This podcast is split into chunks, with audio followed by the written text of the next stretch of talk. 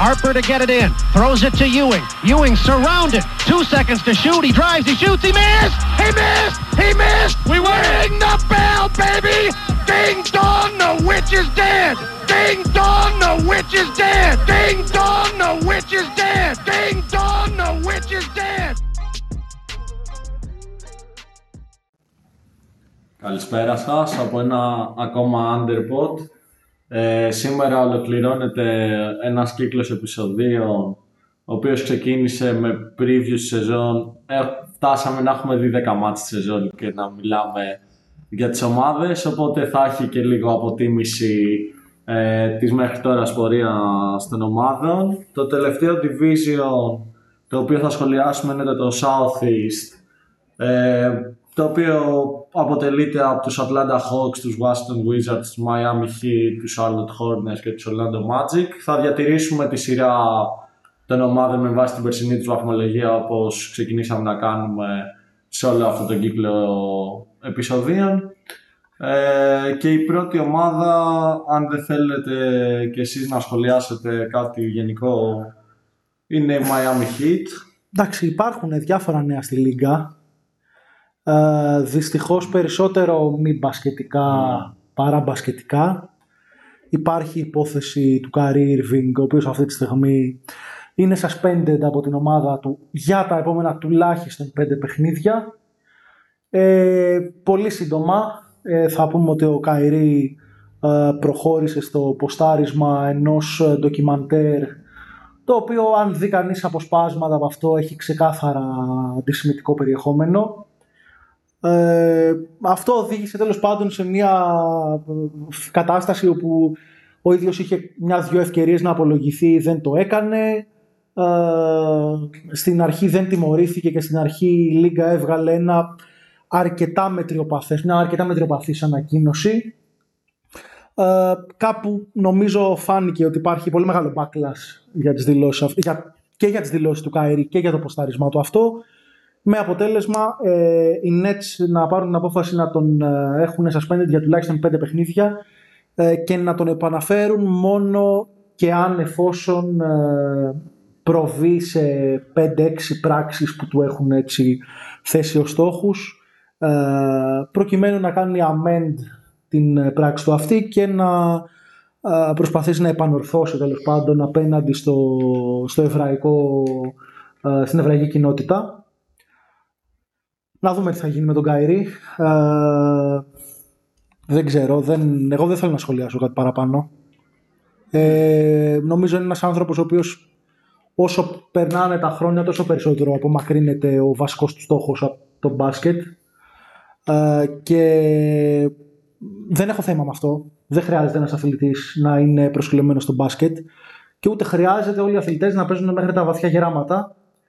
Ε, σίγουρα όμως ένας άνθρωπος ε, ο οποίος σε μια προσπάθεια που θεωρώ εγώ ότι είναι λογική άμα εξετάσει κανείς το αμερικάνικο εκπαιδευτικό σύστημα και θεμητή το να ψάξει τις ρίζες του, ε, τις πολιτιστικές, τις ιστορικές, τις κοινωνικές. Ε, καλό θα ήταν να έχει μια καθοδήγηση ώστε να μην οδηγείται σε μονοπάτια τα οποία είναι όχι απλά περίεργα, είναι επικίνδυνα.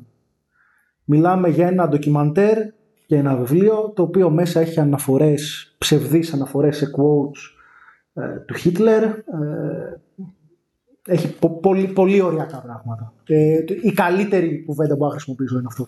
Η πιο ψύχρεμη κουβέντα. Ε, τέλος πάντων, ε, υπάρχει μια δεύτερη πολύ άσχημη ιστορία από τη Λίγκα.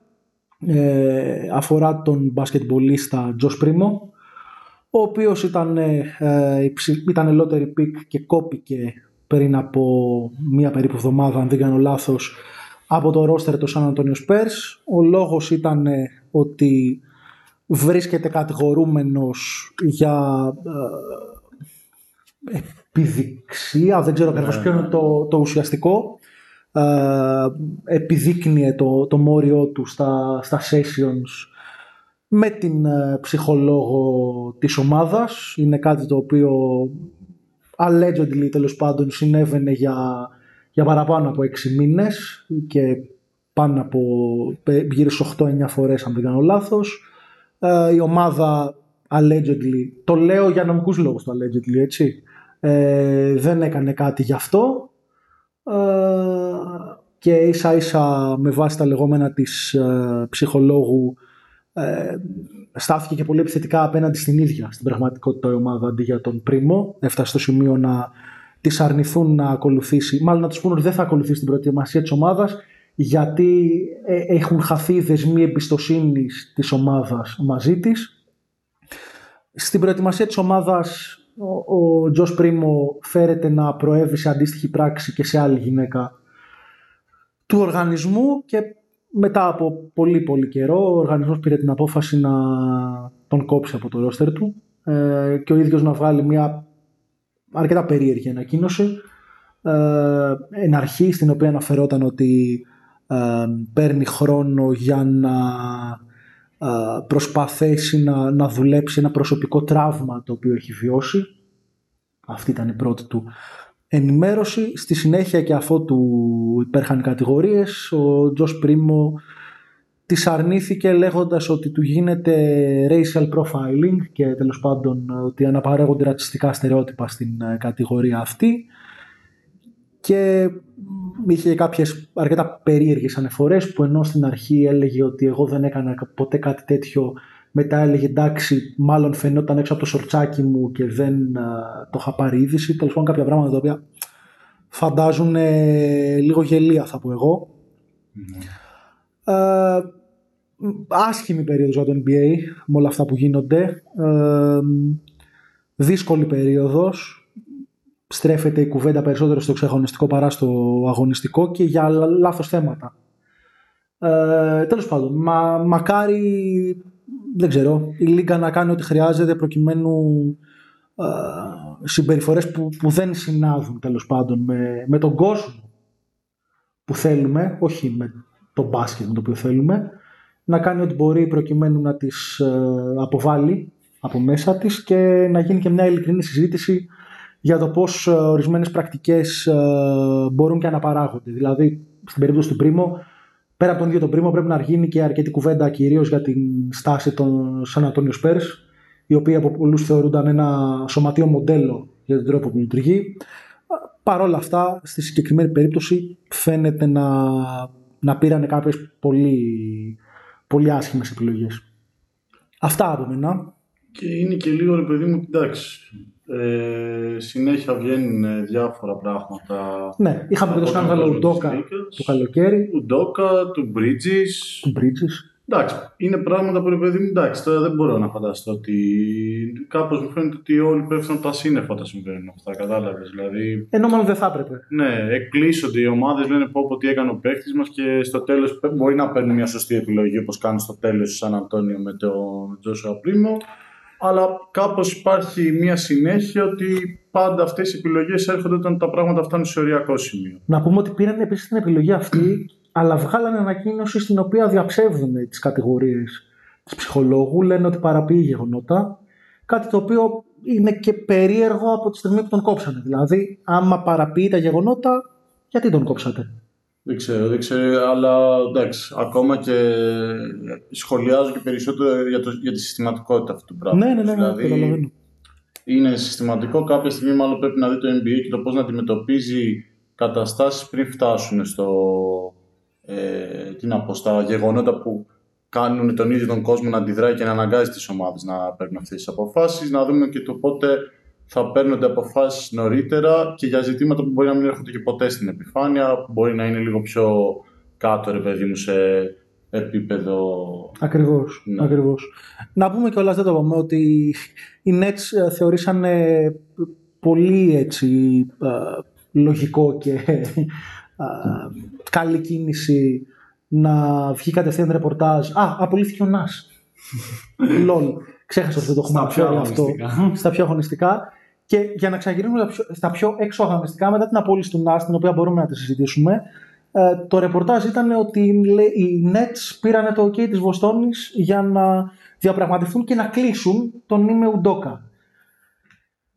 Ότι ένας οργανισμός που αυτή τη στιγμή ταλανίζεται τόσο από εξωγανιστική κουβέντα, όπως οι Nets, παίρνει την επιλογή αυτό, αυτή, ε, προσωπικά δεν ξέρω, με ξεπερνάει. πέρα από το γεγονός του, του αν είναι ηθικό, του αν είναι λογικό να πηγαίνουν να κλείσουν για προπονητή ένα τύπο, ο οποίος από ό,τι φαίνεται από τα τελευταία ρεπορτάζ, μάλλον δεν ήταν και ακριβώς consensual οι σχέσεις που είχε με την υπάλληλο στον οργανισμό των Celtics. Είναι μια πιο σύνθετη υπόθεση από αυτή που φάνηκε αρχικά. Ναι, δε- δεν ξέρω. Νομίζω ότι η Λίγκα βρίσκεται σε μια κατάσταση λίγο περίεργη και άσχημη. Εντάξει, αν θέλουμε να συζητήσουμε αγωνιστικά την απόλυση του, του Νας, ναι, οκ. Ε, για μένα δεν είναι παράλογη.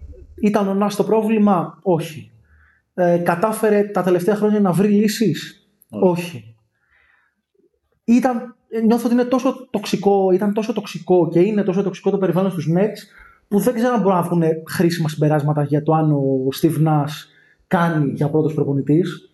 Να δούμε και αν θα πάρει σύντομα ή πιο μακροπρόθεσμα κάποια δεύτερη ευκαιρία. Πάντως επανέρχεται και στην περίπτωσή του ένα πάλι λίγο εξωαγωνι... ξεκάθαρα εξαγωνιστικό θέμα ότι ο Steve Nash είναι ένας άνθρωπος ο οποίος πήρε μια πολύ δύσκολη δουλειά χωρίς να έχει εργαστεί ποτέ ως προπονητής όχι μόνο ως προπονητής, χωρίς να έχει εργαστεί ποτέ του ως προπονητής, ούτε ως assistant. Μόνο λόγω του παρελθόντος του ως παίχτης. Είχε γίνει και θέμα τότε ε, λόγω και του χρώματος του γιατί το NBA είναι μια λίγα με πάρα πολλούς, με, με μια συντριπτική πλειοψηφία ε, μαύρων αθλητών που αυτό το πράγμα δεν αντανακλάται και στους προπονητές. Η αναλογία δηλαδή είναι πολύ διαφορετική και ε, θεωρείται ότι υπάρχουν πολύ εξαιρετικοί assistants οι οποίοι ε, δεν τους δόθηκε η ευκαιρία και δεν τους δίνεται η ευκαιρία γενικά να αναλάβουν head coaching jobs λόγω του χρώματος του δέρματός τους έχει ταυτιστεί λίγο ο μαύρος προπονητής με έναν άνθρωπο που είναι περισσότερο motivator παρά tactician μια τέτοια έτσι αν θέλετε μπε- μπαίνει σε μια τέτοια ρατσιστική διάθεση στην Και πραγματικότητα η ενώ κουβέντα έχουμε αυτή. και ξεκάθαρα παραδείγματα που αποδεικνύουν το αντίθετο. Έτσι. Ναι, εννοείται. Δεν είναι. ε, Το αν σκέφτεσαι το άθλημα ως με τακτικό τρόπο ή με ε, πιο motivating τρόπο δεν έχει να κάνει με το χρώμα του Καλά, ναι, δέρματος. εννοείται, εννοείται. Έχει να κάνει με το προπονητικό σου background, έχει να κάνει με πολλά, με πολλά πράγματα. Τέλος πάντων. Τραυματίστηκε ο Καμ Τζόνσον, ε, ρίξει μηνίσκου να δούμε αν θα γίνει repair ή θα του τον τριμάρουνε. Η πρώτη περίπτωση βάσει με τον Μπάχα όλη τη χρονιά. Η δεύτερη μετά από ένα δίμηνο η λογική λέει ότι θα αρχίσει να επανέρχεται. Πρόβλημα για το Phoenix που δεν έχει και Πρόβλημα για το Phoenix που παίχτης που μπορεί να καλύψει εύκολα το κενό του. ακριβώς ο Crowder δεν είναι στην ομάδα, δεν έχει γίνει βέβαια ακόμα trade. Δεν ξέρω αν μπορεί να ξαναφτιαχτεί κάπως μια σχέση που έχει μάλιστα χαλάσει. Το, το Phoenix είχε πάρει και την απόφαση στην πραγματικότητα να απομακρύνει τον Crowder λόγω του ότι ήθελε να δώσει ουσιαστικά ξεκάθαρα το ρόλο αυτόν στο Cam Johnson. ο οποίος ήταν και πάρα πολύ καλός, σουτάρει με πάνω από 40% τρίποντο, ε, είναι και καλύτερος στο να πηγαίνει μέχρι το καλάθι από τον Grounder, είναι καλύτερος κάτερ, είναι και αυτός έξυπνος πασέρ, πιθανόν ακόμα καλύτερος από τον Grounder, αν και ο Grounder δεν είναι κακός πασέρ. Τέλος πάντων, ε, πρόβλημα για το Phoenix, πρόβλημα νομίζω σημαντικό. Ο Kawhi βρίσκεται ακόμα στο pit. Να δούμε τι συμβαίνει με αυτή την περίπτωση γιατί έμεινε πάρα πολύ καιρό εκτός, περιμέναμε να γυρίσει, γύρισε μόνο για δύο παιχνίδια που ήρθε από τον πάγκο, ξαναγύρισε σε καθεστώς τροματία, να δούμε τι γίνεται γιατί νιώθει ενοχλήσει ακόμα στο γόνατο. Άσχημα νέα, πολύ άσχημα γενικά και για, το, και για τους Clippers αλλά και για έναν παίχτη που ήταν, ε, πώς να το πούμε τώρα, έχει πάρει δύο MVP τελικών, θέλουμε να τον βλέπουμε στο γήπεδο και να δίνει ό,τι μπορεί. Εννοείται. Ε, άσχημη κατάσταση, εντάξει, δεν ξέρω. Αυτά, νομίζω Ε, μπορούμε να ναι. περάσουμε. Από τα υπόλοιπα νέα της Λίγκας, νομίζω, αν όχι όλα, τα περισσότερα τα καλύψαμε. Ε, οπότε ας περάσουμε στην πρώτη ομάδα που συζητάμε στο σημερινό podcast, όπου είναι η Miami Heat, ε, οι οποίοι έχουν μπει κάπως νοθρά στη σεζόν με βάση και τα expectations που υπήρχαν ε, το καλοκαίρι γύρω από την ομάδα. Αυτή τη στιγμή βρίσκονται στο 4-6. Ε, έχουν παίξει 10 παιχνίδια. Ε, να αναφέρουμε ότι έχουν κερδίσει τους, ε, τους Toronto Raptors στο στο ένα από τα δύο παιχνίδια που έχουν παίξει, τους Kings στο ένα από τα δύο παιχνίδια που έχουν παίξει, τους Warriors στο ένα από τα δύο παιχνίδια που έχουν παίξει και τα υπόλοιπα είναι οι Pacers από τους οποίους χάσανε, από το Σικάγο έχουν χάσει, από τους Celtics. Κέρδισαν τους Trailblazers. Νομίζω αυτά είναι. Ναι. Ε, εντάξει, πλέον έχουμε μπει και σε πολλά παιχνίδια. Δεν χρειάζεται νομίζω να ναι. αναφέρουμε όλα τα αποτελέσματα ποιου ναι. και ποιου χάσανε. Σαν συνολικό σχέδιο να πούμε βέβαια εντάξει, δεν, δεν είχαν και το πιο δύσκολο πρόγραμμα. Έτσι. Δηλαδή δεν είναι ότι χάσανε και παιχνίδια που ήταν πα... Ούτε το πιο εύκολο όμως. Νομίζω ήταν ένα ok πρόγραμμα. Δεν είναι παράλογο το, το 4-6 πιθανόν άμα δούμε και πώς είναι οι υπόλοιπες ομάδες της Λίγκας. Ε, προφανώς ρε παιδί μου, κοίτα, αν τους είχες στο μυαλό σου σαν μια ομάδα που είναι ξεκάθαρα contender και φαβορεί για να διεκδικήσει μία από τις πρώτες θέσεις που οδηγούν, τις τέσσερις πρώτες θέσεις που οδηγούν στο λεωνέκτημα έδρας, πιθανόν να αρχίσει να κλονίζεται αυτή η πίστη σου σιγά σιγά. Εγώ που θεωρήσω ότι είναι μια ομάδα που παίζει λίγο περισσότερο στο 4-5-6 παρά στο 1-2-3 ε, είμαι ψυχρεμός σε σχέση με το πώς έχουν ξεκινήσει τη σεζόν. Να πούμε πως αυτή τη στιγμή με βάση το, το Cleaning the Glass ε, το Miami είναι η 21η επίθεση στη Λίγκα με 110,9-111 σχεδόν offensive rating αλλά η 11η άμυνα ε, έχοντας 111,5 defensive rating. Συνολικά σε point differential είναι η 16η ομάδα στη Λίγκα. Ε, νομίζω πως το Miami καταρχάς ε, έχει κάποια θεματάκια σε σχέση με το βάθος του. Έχει ένα πολύ σημαντικό κενό στη θέση 4 εκεί που έχασε τον BJ Tucker και στην πραγματικότητα δεν προσέθεσε μπασκετμπολίστα πέραν του Νίκολα Γιώβιτς, ο οποίος ήταν η επιλογή τους στο φετινό draft. Βέβαια μιλάμε για ένα παίχτη αρκετά άγουρο, ε, έχει, έχει παίξει και μόλις τρία, μόλις τρία παιχνίδια έχει αγωνιστεί, δεν εντυπωσίασε και στα παιχνίδια αυτά, χωρίς να είναι και άθλιος. Ε, στην pre-season έδειξε κάποια πράγματα, αλλά για μια ομάδα που, που θέλει να πετύχει σοβαρούς στόχους, ε, ούτε starting power forward μπορεί να είναι και δεν ξέρω καν μπορεί να είναι power forward από τον πάγκο το οποίο να παίρνει πάνω από 15 λεπτά το, το παιχνίδι. Μα δεν παίρνει καν τόσο. Δηλαδή, το ξέρω, το ξέρω. Έχει παίξει τρεις αγώνες που του έχουν δοθεί κατά μέσο όρο 7 λεπτά. Δηλαδή δεν είναι ότι χρησιμοποιείται και σημαντικά. Τυπικά στη θέση αυτή ξεκινάει ο Jimmy Butler. Θα ναι. μπορούσε να πει κάποιος. Είναι ό,τι πιο τεσάρι υπάρχει αυτή, στην ομάδα, αυτή τη στιγμή στην ομάδα μαζί με τον συμπαθέστατο αλλά όχι και εντυπωσιακό Caleb Martin. Έτσι. Ε, γενικά το Miami έχει κάποια προβληματάκια ε, όπως είπα σε σχέση με το βάθος του.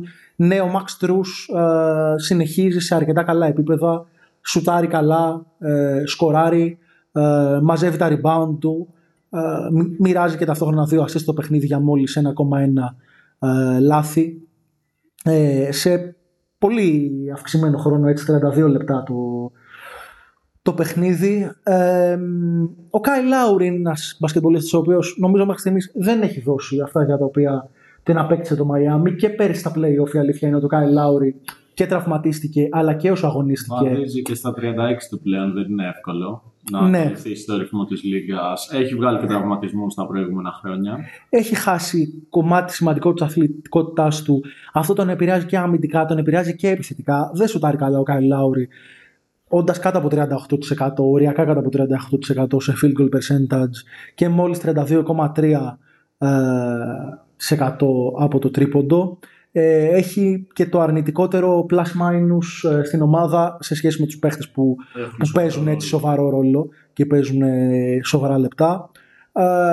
από την άλλη, ο Αντεμπάγιο συνεχίζει να είναι η, η αμυντική κολόνα των Χ, το παίχτης ο οποίος δίνει σε αυτή την ομάδα την αμυντική της ταυτότητα και εξαιτίας του οποίου μπορούν και τρέχουν τα, τα schemes, τα αμυντικά τα οποία τρέχουν. Παρ' όλα αυτά, ενώ πολλοί περιμένανε και φέτος, όπως και πέρσι να είναι μια breakout σεζόν για τον Αντεμπάγιο επιθετικά. Μια σεζόν που θα γίνει πολύ πιο θαραλέος στην επίθεση και στις ε, προσπάθειες τις οποίες παίρνει. Κάτι τέτοιο νομίζω ότι δεν έχει γίνει ακόμα. Ναι, δεν είναι ότι είναι κακός, ότι είναι κακά τα ποσοστά του με τα οποία σουτάρει κτλ. Αλλά δεν Όχι. είναι ότι θα γίνει ο παίκτης ο οποίος θα παίρνει την επίθεση πάνω του. Ότι θα είναι ο, η πρώτη επιλογή στην επίθεση.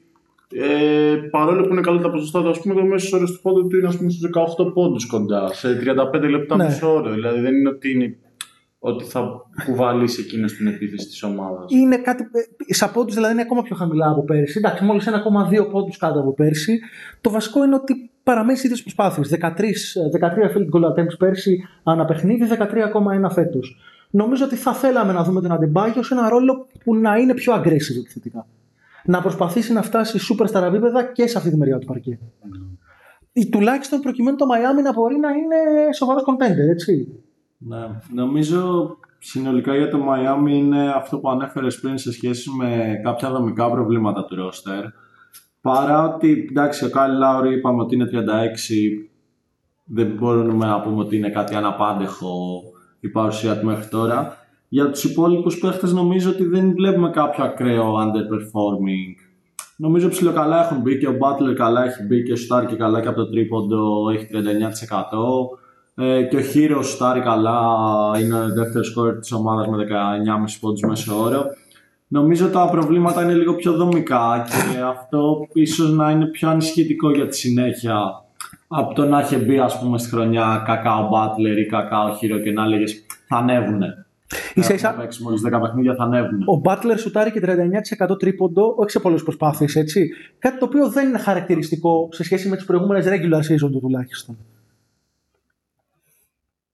Αν θέλουμε να πούμε κάτι ακόμα έτσι σε αυτό που είπες ότι ποιοι θα μπορούσαν να αποδώσουν καλύτερα, ο ένας όπως είπαμε είναι ο Κάιλ Λάουρι, όπου όμως ξέρεις, περισσότερο είναι το ζήτημα της ηλικίας και της αθλητικότητας, δεν είναι ότι πόσο καλύτερα, δηλαδή τι expectations να έχεις ακριβώς. Να βελτιώσει λίγο τα ποσοστά του στο shoot και μέχρι εκεί.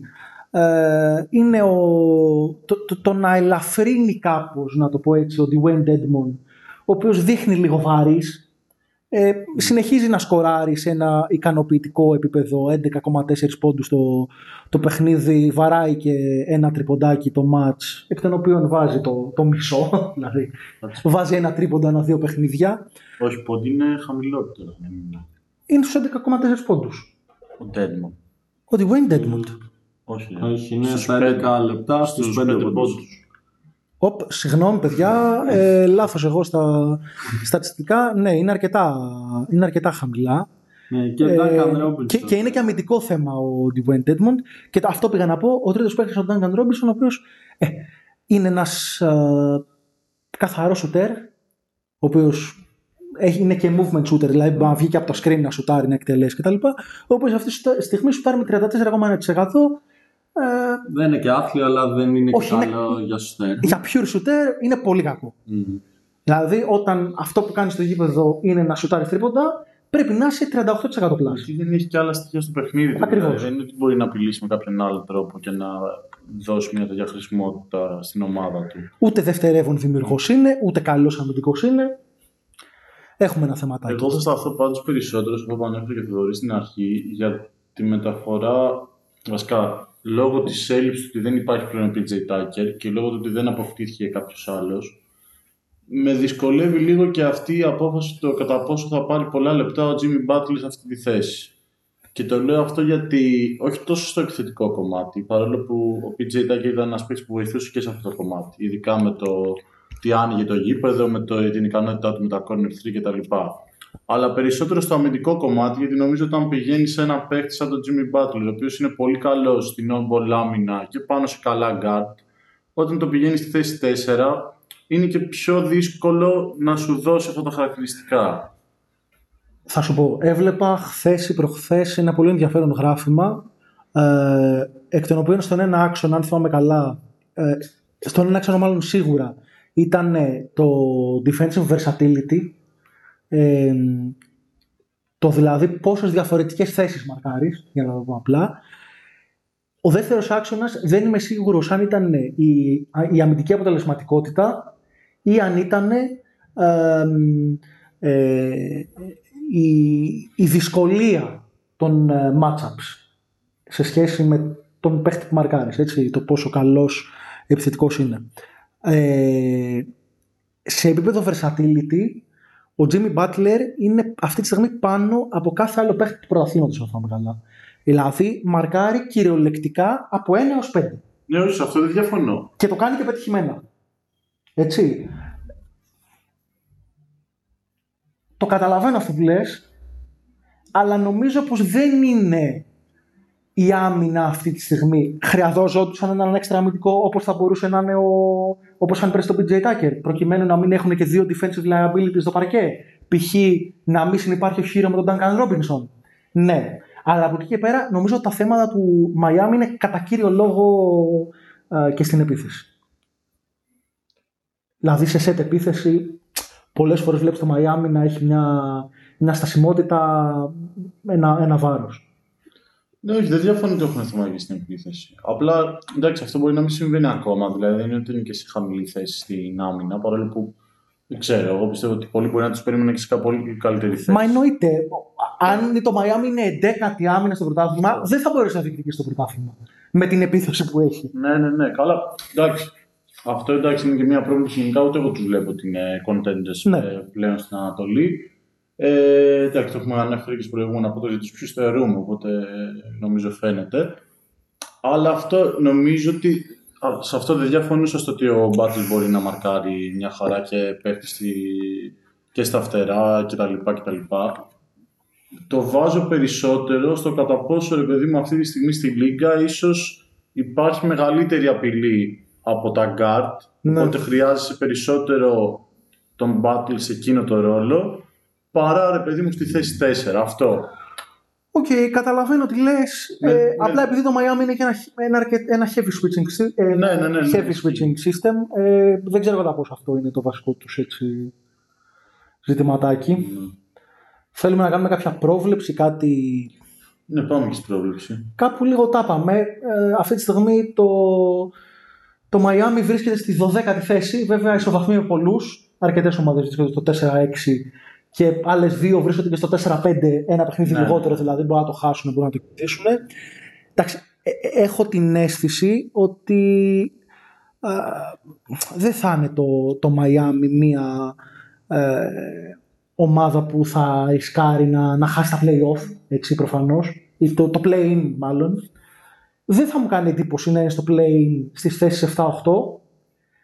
Νομίζω το range που θα τους έβλεπα είναι αυτό που είπα πριν, στην καλύτερη περίπτωση 4, στη χειρότερη περίπτωση 8. συμφωνώ Νομίζω μου φαίνεται δύσκολο να πέσουν αλλά πιο κάτω και πολύ δύσκολο να ανέβουν πιο πάνω. και εμένα εκεί θα ήταν αλλά με βάση τη μέχρι τώρα εικόνα πιο κοντά θα ήμουν στις θέσεις 6-7 ρε παιδί μου παρά στις θέσεις 4 Συμφωνώ, συμφωνώ, απολύτως. Κωστή, Ε, ε, ωραία, συμφωνήσω και εγώ με την πρόβλεψη και νομίζω μπορούμε να περάσουμε στη στιγμή που περίμενε να σμάκεις από την έναρξη αυτή τη σειρά στον podcast. μου τους αφήσατε στο τελευταίο ρε κερατάδες. 20 μέρες μετά, 8 ώρες podcast μετά Ε, ναι, κα- το κάναμε αυτό το καψόνι. Atlanta Hawks λοιπόν. Λοιπόν, Και δεν υπάρχει καλύτερος άνθρωπος στην Ελλάδα από το να σας ενημερώσει για τους Atlanta Hawks από τον Θοδωρή Ασημάκη, οπότε ο λόγος νομίζω δικαιωματικά είναι σε αυτόν. Νομίζω πρέπει να σωπάσουμε για τα επόμενα 15 κοίτα, λεπτά. σε NBA podcast θα πω μερικές φορές στα υπόλοιπα και πολύ γνωστότερα από τα δικά μας έχω απογοητευτεί λίγο για τη συζήτηση που καταλαμβάνει η Ατλάντα στα podcast αυτά. Θεωρώ ότι λίγο υποεκπροσωπείται, για να το πω πολιτικά. Γι' αυτό θα το ισορροπήσει. θα προσπαθήσω να είμαι σύντομος. Από εκεί και πέρα, νομίζω ότι υπάρχουν. Έχω βρει έτσι κανένα δυο οπαδούς που καμιά φορά σχολιάζουν. Οπαδού τώρα. Ανθρώπους που συμπαθούν την Ατλάντα Και οι τρεις που υπάρχουν στην Ελλάδα. και οι τρεις που υπάρχουν στην Ελλάδα, ναι. Ε, και γράφουν κάποια ενδιαφέροντα πραγματάκια. Από εκεί και πέρα. Πάμε στις κινήσεις ε, της off-season. Η μεγαλύτερη κίνηση ήταν η απόκτηση του Dejounte Murray από τους Spurs. Ε, δεν ήταν ε, τέλος πάντων αναμενόμενο να γίνει διαθέσιμος ο Dejounte Murray πριν γίνει. Αλλά έγινε, η Ατλάντα κινήθηκε σχετικά γρήγορα και τον απέκτησε δίνοντας τον Ντανίλο Γκαλινάρι, ο οποίος έτσι κι αλλιώς δεν θα βρισκόταν στο φετινό ρόστερ γιατί και να μην γινόταν trade θα κοβόταν από την Ατλάντα, ήταν γνωστό αυτό, γιατί ήταν non-guaranteed το συμβόλαιό του, ήταν σχετικά υψηλό στα 20 περίπου εκατομμύρια, ε, οι Hawks θα του δίνανε 6-7 πόσο ήταν το guarantee του και θα τον αποδεσμεύανε. Ε, τελικά πακεταρίστηκε μαζί με τρία pick πρώτου γύρου και ένα swap πρώτου γύρου. Τι πρέπει να σχολιάσουμε στα picks; Ότι το ένα pick είναι heavily protected, δεν είναι της Ατλάντα, είναι ε, της Charlotte, είναι το pick που είχε αποκτήσει, Ατλά, αποκτήσει η Ατλάντα από το trade του Cam Reddish, θυμίζω το περσινό. Ε, είναι ένα pick το οποίο κάποιος θα μπορούσε να πει ότι είναι fake first. Ναι. Γιατί άμα δεν γίνει convey, αν θυμάμαι καλά, τα επόμενα δύο χρόνια, όπου είναι top 14 και top 12 protected, γίνεται δύο uh, pick δεύτερου γύρου. Με την κατάσταση που βρίσκεται αυτή τη στιγμή η Charlotte, είναι δύσκολο άμεσα να γίνει διεκδικήτρια ε, για να μπει στα playoff. Mm. Έχουμε πει τι έχει συμβεί με τον Miles Bridges. Αυτή τη στιγμή φέτος ο Λαμέλο Μπόλ είναι και τραυματίας. Υπάρχουν αρκετά picks του, της Charlotte τα οποία δεν φαίνονται ε, να, να βγαίνουν ε, τέλος πάντων άμεσα σε, σε καλούς, πολύ καλούς μπασκετμπολίστες. Υπάρχουν κάποια άλλοι νεαροί θα μιλήσουμε για τις Charlotte που έχουν ενδιαφέρον, αλλά αυτή τη στιγμή είναι ένα pick το οποίο δεν φαίνεται να είναι καλό. Mm. Τα άλλα δύο pick είναι δύο pick unprotected, τελείως. Σημαντικό αυτό πολύ για τους Spurs, αλλά και για την Ατλάντα σε περίπτωση που κάτι πάει πολύ πολύ στραβά αλλά unprotected είναι και το swap. Η επιλογή που θα έχουν δηλαδή οι Spurs, άμα θέλουν, να ανταλλάξουν pick ε, για μία χρονιά. Το swap της ποιας χρονιάς είναι; Ρε, εσύ δεν τα έχω τώρα μπροστά μου. Ε, νομίζω είναι unprotected pick το 24, ε, unprotected swap το 25 και unprotected pick το 26. Αλλά το λέω με μια μικρή επιφύλαξη. Ε, λοιπόν,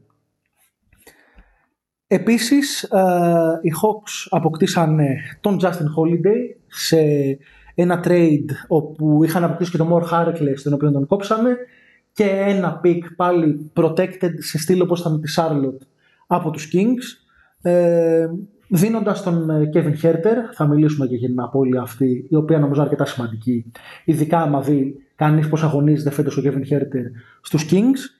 Ε, Αποκτήσανε και το Vit Krejci από την Oklahoma City Thunder όταν δώσανε το Mo Harkless. OK. Okay. σε μια κίνηση που κυρίως ε, σκόπευε στο να βρεθούν κάτω από το Luxury Tax. Αντίστοιχη, αντίστοιχη σκοπιμότητας κίνηση ήταν και το trade του Kevin Huerter. Ενώ από το draft ε, προσθέσανε τον AJ Griffin ε, στο νούμερο 16 του draft, ένας παίχτης ο οποίος έπεσε αρκετά την ε, ημέρα του draft, ε, ήταν αρκετά πιο ψηλά σε κάποια mocks και τον Tyrese Martin στη θέση 51. Ε, την off-season χάθηκε πέρα από τον Danilo Γκαλινάρι και τον Kevin Huerter στους οποίους αναφερθήκαμε και ο Delon Wright από παίχτες που είχαν πέρσι ε, ρόλο. Ο Delon Wright ήταν, ένας, ε, ήταν εξαιρετικός πέρσι για την Ατλάντα στο, στο ρόλο που είχε ε, ενώ και ο Γκόργκι Ντιένγκ δεν συνεχίζει Στους Hawks, τρίτος ψηλός ήταν, λίγο ήταν ο χρόνος του. Mm. Κυρίως τον είχαν αποκτήσει γιατί τους περσινούς πρώτους μήνες ήταν τραυματίας ο, ο Onyeka Okongwu. Για μένα η Ατλάντα, καταρχάς να ξεκινήσουμε ότι ε, αυτή τη στιγμή έχει ένα καλό ρεκόρ, βρίσκεται στο 6-3, έχοντας χάσει από τους Bucks, από το Toronto ε, και από τη Charlotte. Ε, η Ατλάντα έχει, είναι φέτος για μένα η ομάδα του ναι μεν αλλά ναι μεν ένα θετικό σκέλος, αλλά κάποια βασικά ερωτηματικά. Ε, το πρώτο ναι μεν αλλά. Ναι μεν έκανε μια κίνηση η οποία στα μάτια τα δικά μου την ανεβάζει επίπεδο και ανεβάζει και το φλόρ της, ανεβάζει και το ταβάνι της με την απόκτηση του Ζάντα Μάρι. Αλλά παρότι έκανε την κίνηση αυτή, έκανε κάποιες κινήσεις οι οποίες τουλάχιστον άμεσα την κάνουν χειρότερη ε, προσπαθώντας να αποφύγει το luxury tax. Ε, και το trade για τον, του Kevin Huerter που έδωσε τον Kevin Huerter την κάνει άμεσα χειρότερη. Ε, δεν ξέρω αν θα γίνει convey το first round pick που πήρε. Αλλά ο Kevin Huerter ήξερε σίγουρα ότι μπορεί να σου δώσει. Είναι ένας αρκετά καλός μπασκετμπολίστας. Δίνει τρίποντο, κάτι που θα αναφερθώ στη συνέχεια. Χρειάζεται πολύ η Ατλάντα. Της λείπει αυτή τη στιγμή από το roster της. Ειδικά με τον ε, Bogdan Bogdanovic να βρίσκεται ακόμα στα pitch. Έτσι. Ε, ο Justin Holiday είναι πιθανόν ένας καλύτερος on αμυντικός από τον ε, Kevin Herter, τουλάχιστον αυτή τη στιγμή. Ε, μέχρι τώρα, επιθετικά, ε, είναι αρκετά άστοχος. Ειδικά στο τρίποντο τώρα εντάξει, είναι το ποσοστό του 28%. Ναι, ναι. Ε, προσωπικά εμένα ακόμα δεν με ανησυχεί υπό την έννοια ότι έχει ένα ποσοστό καριέρα στα τελευταία 5-6 χρόνια ε, κοντά στο 37% και με ένα αρκετά υψηλό volume, άμα δει κανείς τα στατιστικά του. Σουτάρει σχεδόν 6-7 τρίποντα ε, αναπαιχνίδι σε αρκετές από τις ε, τελευταίες του σεζόν. Ε, Παρ' όλα αυτά, ακόμα είναι αρκετά άστοχος και μερικές φορές παίρνει και κάποιες προσπάθειες οι οποίες δεν αναλογούν στο ρόλο του. Είναι δηλαδή για πιο high uh, usage μπασκετμπολίστες. Επίσης, η Ατλάντα θα μπορούσε να έχει κρατήσει μπαίνοντας στο luxury tax, στο Delon Wright, είχε τα bird, τα bird rights του, μπορούσε να του δώσει ό,τι συμβόλαιο ήθελε, ακόμα και max contract που λέει ο λόγος. Παρ' όλα αυτά τον έχασε από τους Wizards ε, θα πει κανείς απέκτησε τον Aaron Holiday με το minimum. Ο Aaron Holiday για το minimum είναι μια καλή προσθήκη. Και αυτός ακόμα, ειδικά επιθετικά, ε, πρέπει να δώσει περισσότερα πράγματα, πρέπει να είναι πιο σταθερός. Βέβαια, όταν ο Bogdanovic μπει, θα είναι αυτός το τρίτο γκάρι της ομάδας ναι. και όχι Aaron Holiday. Οπότε θα είναι κάπως πιο α, ισορροπημένα τα πράγματα. Ο Ντέλον Ράιτ πάντως και μέγεθος μεγαλύτερο έχει από τον ε, Άρον Holiday και καλύτερος αμυντικός είναι από τον Άρον Holiday. Ε, και είχε γίνει ήδη integrate από πέρυσι στο επιθετικό σύστημα της Ατλάντα. Οπότε πιστεύω ότι θα προσέφερε σίγουρα ε, περισσότερα. Ο Ντέλον Ράιτ, ο οποίος είχε μπει και πάρα πολύ καλά στη σεζόν με τους Wizards, δυστυχώς τραυματίστηκε και θα χάσει νομίζω κάνα μήνα περίπου ε, μπάσκετ. Εσύ εμένα ξέρεις τι με προβληματίζει. Αυτό που το ανέφερες και που δεν είναι ακριβώς αγωνιστικό, είναι συνολικά η απόφαση της ομάδας. Ότι ενώ πήρε μια απόφαση να φέρει τον Ντεζάντε Μάρεϊ, που το συζητήσαμε για λέμε το πόσο καλή κίνηση ήταν και όντως τους ανεβάζει επίπεδο για μένα και τους κάνει μια ομάδα που μπορεί τα επόμενα χρόνια ακόμα και να πρωταγωνιστήσουν και να γίνουν contenders στη, ε, στη Λίγκα. Μια επιλογή βέβαια που έχει το ρίσκο της, γιατί όπως αναφέραμε, μιλάμε για δύο picks τα οποία είναι unprotected. Σε περίπτωση που όντως συμβεί κάτι που στο NBA όλα γίνονται. Ναι, ναι, ναι. Μπορεί να έχεις μεγάλο κόστος για την ομάδα σου μελλοντικά. Ε, αφού τα κάνεις αυτά, δεν γίνεται να λες δεν μπαίνω φέτος στο luxury tax. Αν ήταν αγωνιστική απόφαση, που οκ, okay, μπορούμε να την κρίνουμε πάλι σαν λάθος με τα δικά μας κριτήρια κτλ. για το Kevin Huerter.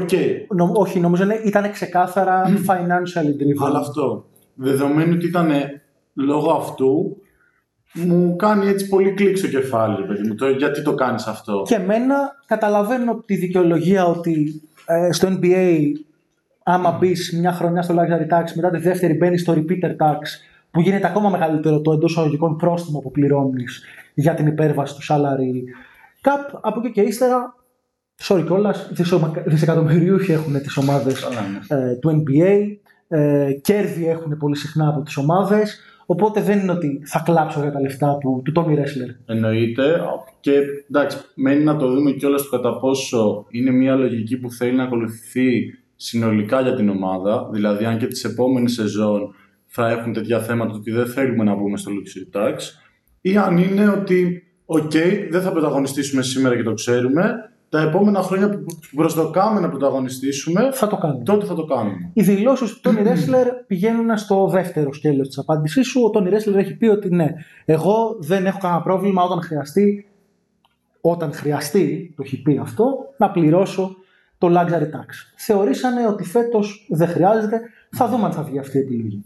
Ε, Επίσης, δεν είπα και ότι η κίνηση για να αποφύγουν το luxury tax είναι και το γεγονός ότι δεν κλείσανε κανένα παίχτη με τη mid-level exception που είχαν είτε την taxpayers mid-level exception άμα είχαν κρατήσει τον Kevin Herter και τον uh, Delon Wright ή έναν από τους δύο, είτε την uh, πλήρη mid-level exception που είχαν στη διάθεσή τους αφού κάνουν τα trades για να πέσουν κάτω από το luxury uh, tax. Ε, από εκεί και πέρα, για να συζητήσουμε λίγο αυτούς για την κίνηση του Desante Murray, ε, σχολιάστηκε από αρκετούς όταν έγινε κάπως αρνητικά αναλυτές στα πλαίσια του NBA, δύο ball dominant guards, του Trey Young και του Desante Murray, που και οι δύο έχουν συνηθίσει να τρέχουν οι ίδιοι pick and roll, όπου κανένας, θα βάλω εγώ τον αστερίσκο, σε επίπεδο NBA δεν έχει παίξει τόσο off-ball. Uh, το λέω αυτό. Καταρχάς, αυτό δεν είναι ακριβώς αληθές. Γιατί τον Τζάντε Μάρι τα πρώτα του χρόνια στη Λίγκα που είχε μπει ως ένας καθαρός defensive stopper, χωρίς επιθετικό potential. Έχει παίξει και off-ball. Όχι επιτυχημένα, αλλά έχει παίξει και off-ball. Ε, ο Τρέι Γιάνγκ στα χρόνια του στη Λίγκα δεν έχει παίξει καθόλου off-ball. Ούτε τα χρόνια στο κολέγιο. Μεγαλώνοντας όμως, και ειδικά στο high school, έχει παίξει πολύ στο 2, έχει παίξει πολύ ως καθαρός σουτέρ. Το έχει δηλώσει και ο ίδιος εξάλλου, την έκανε τη δήλωση αυτό το καλοκαίρι για να αναδείξει ότι μπορεί να ανταπεξέλθει και σε αυτό το ρόλο. Έτσι. Ε, αυτά. Από εκεί και ύστερα, νομίζω στους Hawks έλειπε ξεκάθαρα ένας δευτερεύον δημιουργός ε, και ένας on ball αμυντικός πάνω στα γρήγορα αντίπαλα γκάρ. Ο Ντεζάντε Μάρεϊ βάζει τεράστιο τικ και στα δύο αυτά ζητούμενα. Τι έχουμε δει μέχρι στιγμής; Ε, ο Ντεζάντε Μάρεϊ είναι εκπληκτικός. Έχει πάρει παιχνίδια μόνος του. Ειδικά αυτό απέναντι στους Knicks είναι μια νίκη η οποία έχει φαρδιά πλατιά την υπογραφή του. Ένα παιχνίδι στο οποίο οι Hawks βρεθήκαν στο μείον 23 και τελικά καταφέραν να το πάρουν και άνετα με 15 πόσους πόντους. Ε, αμυντικά είναι ο ορισμός αυτό που λέμε defensive playmaker δηλαδή δημιουργεί αμυντικές καταστάσεις μπορεί να μην είναι ο πιο συνεπής αμυντικός με την έννοια του απλά να βάλει το σώμα του και να κάνει τα βασικά στην άμυνα προσπαθεί πάντα να κάνει το παραπάνω. Προσπαθεί πάντα να πάει στο κλέψιμο, να πάει στη, στην τάπα ακόμα και τρέχοντας ρε παιδί μου ε, το γήπεδο όταν ο αντίπαλος επιτίθεται ε, σε transition. Ε, τα χαρακτηριστικά του αυτά έχουν βοηθήσει πάρα πάρα πολύ την Ατλάντα να, γίνει, να πηγαίνει και περισσότερο αλλά να γίνει και ακόμα πιο efficient στις transition καταστάσεις όπου αν δεν κάνω λάθος σκοράρουν με το καλό 13, κάτι πόντους ανά, ανά 100 κατοχές σε transition. Να πούμε και τα νούμερα του Ντεζάντε Μάρεϊ. Έχει ξεκινήσει η σεζόν με, στα 9 παιχνίδια που έχει παίξει με 22 πόντους μέσα όρο, 8,1 assist, 6,3 rebound, 2,4 εκλεψίματα και 0,6 block. Και το υψηλότερο κατά μακράν συμπλήν της ομάδας του. Εννοείται. Είναι στο ε, συν 8,3, ο επόμενος είναι στο 3,9. Ε, τι άλλο πρέπει να πούμε; Ε, αυτή τη στιγμή είναι λειτουργικές οι πεντάδες και οι πεντάδες που συνυπάρχει ο Τρέι Γιάνγκ με τον Ντεζάντε Μάρεϊ. Είναι λειτουργικές και οι πεντάδες σε πολύ ψηλότερο βαθμό από ό,τι ήταν τα προηγούμενα χρόνια όπου υπάρχει ο Ντεζάντε Μάρεϊ και δεν υπάρχει ο Τρέι Γιάνγκ. Ενώ σχέση με τα προηγούμενα χρόνια όπου έλειπε ο Τρέι Γιάνγκ και η επίθεση της Ατλάντα κατέρρεε. Ε, έχουν βρει τρόπους και να συνυπάρχουν στο παρκέ Βέβαια, ακόμα υπάρχουν χαρακτηριστικά my turn, your turn στην επίθεση της Ατλάντα όταν οι δύο αυτοί οι παίχτες συνυπάρχουν στο παρκέ. Ακόμα δεν έχουμε δει πολύ πολύ έντονα κάποια schemes, κάποια plays ε, όπου ένας να παίρνει και να δίνει από τον άλλον, να το πω έτσι κάπως ε, χοντροκομμένα. Είδαμε στη, στην pre-season ε, κάποια pin down screens όπου έβγαινε ο Trey Young και να παίρνει την μπάλα από τον Murray. Κάποια ενδιαφέροντα exit screens για να βρει ο Trey Young ελεύθερο τρίποντο ε, στη γωνία. Γενικά τα νούμερα του Trey Young σε spot-up καταστάσεις έχουν αυξηθεί σε spot-up τρίποντα. Ακόμα περιμένουμε αυτό το πράγμα να ανέβει. Νομίζω ότι είναι λογικό. Προς το παρόν είναι κακά βέβαια τα ποσοστά του. Τα ποσοστά του ναι. Εγώ μιλάω για, ναι, ότι έχουν αυξηθεί οι σπότα, ναι, ναι, ναι, ναι. Ε, τα σπότα ψού του από τα 7 και 25 πόσο είναι το τρίποντο στο, στο NBA. Αυτό που πήγα να πω είναι ότι η Ατλάντα ναι, έχει ένα καλό ρεκόρ και ο Τρέι Γιάνγκ μέχρι στιγμής σουτάρει άσχημα. Ε, δεν είναι κακός, είναι εξαιρετικός στο playmaking του. Ε, βγάζει κάθε ματς τουλάχιστον μια εξωφρενική πάσα. Εξωφρενική πάσα. Η τελευταία ήταν αυτή που έβγαλε στον Collins για να α, σουτάρει το τρίποντο και να κλειδώσει το, το παιχνίδι στην παράταση απέναντι στους ε, Pelicans. Από εκεί και ύστερα δεν σουτάρει καλά ούτε από το τρίποντο ούτε από το τρίποντο ακόμα ο Trey Young. Νομίζω είναι λογικό κάπως αυτό γιατί τα πράγματα είναι αρκετά πιο κλειστά στις αντίπαλες άμυνες λόγω της έλλειψης καθαρών σουτέρ από μεριάς Ατλάντα. Να δούμε πόσο θα φτιάξει αυτό από την επιστροφή ε, του Μπογκδάνοβιτς. Ε, Παρ' όλα αυτά γενικά ως προς το pairing των δυο τους εγώ είμαι αρκετά αισιόδοξος. Θεωρώ ότι όσο προχωράει και η χρονιά και αρχίζουν να μπαίνουν και κάπως πιο σύνθετα πιο σύνθετα plays, ε, θα, θα βελτιωθεί ακόμα περισσότερο το efficiency και των δύο μπασκετμπολιστών.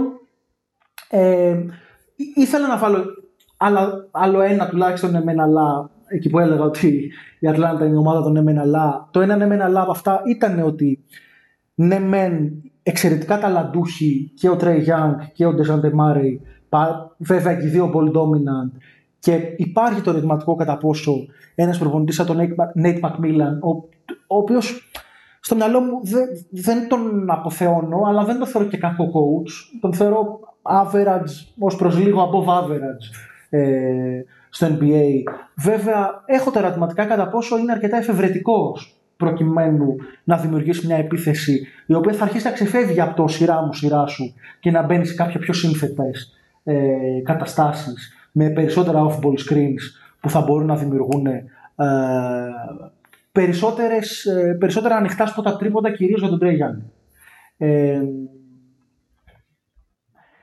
και ένα ακόμα τελευταίο ε, έτσι ναι μεν αλλά είναι αυτό που είπα πριν που κάπως αναφέραμε ήδη απλά θέλω να το κωδικοποιήσω ως τέτοιο ότι ναι μεν οι Hawks βάλανε περισσότερους χειριστές και περισσότερη περιφερειακή άμυνα στην ομάδα τους Justin Holiday, Aaron Holiday ε, και ούτω καθεξής, πέρα από τον Dejan Demari προφανώς, αλλά υπάρχει πάντα το ερωτηματικό του κατά πόσο έχει πέσει, που δεν είναι ερωτηματικό, είναι πραγματικότητα, έχει ε, μειωθεί το, το επίπεδο του, του shooting, ε, του three point shooting ε, στην ομάδα.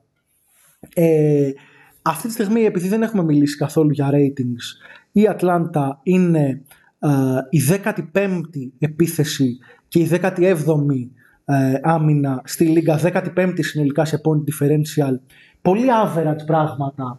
Υπάρχουν βέβαια κάποια outliers σε αυτό. Είναι δηλαδή το παιχνίδι κυρίως απέναντι στο Toronto όπου έληξε 130, 134, 100, ήταν 30 πόντους, 130, 100, 134, 104, κάπου εκεί έλεξε το παιχνίδι. Και έχουμε και μικρό δείγμα, οπότε... Αυτό, αυτό. Θα επηρεάζουν πολύ το, το τελικό αποτέλεσμα. Ε, ήταν ένα πολύ ενδιαφέρον παιχνίδι υπό την έννοια ότι ε, οι Hawks είχαν μεγαλύτερο θέμα επιθετικά παρά αμυντικά.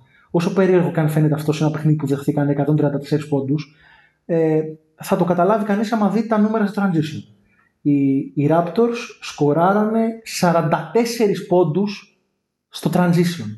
Είναι ένα νούμερο εξωφρενικό. Για να καταλάβει κανείς τι νούμερο είναι, οι Raptors ηγούνται του NBA σε πόντους ε, στις αντεπιθέσεις ανά παιχνίδι με 20 πόντους ανά μάτς.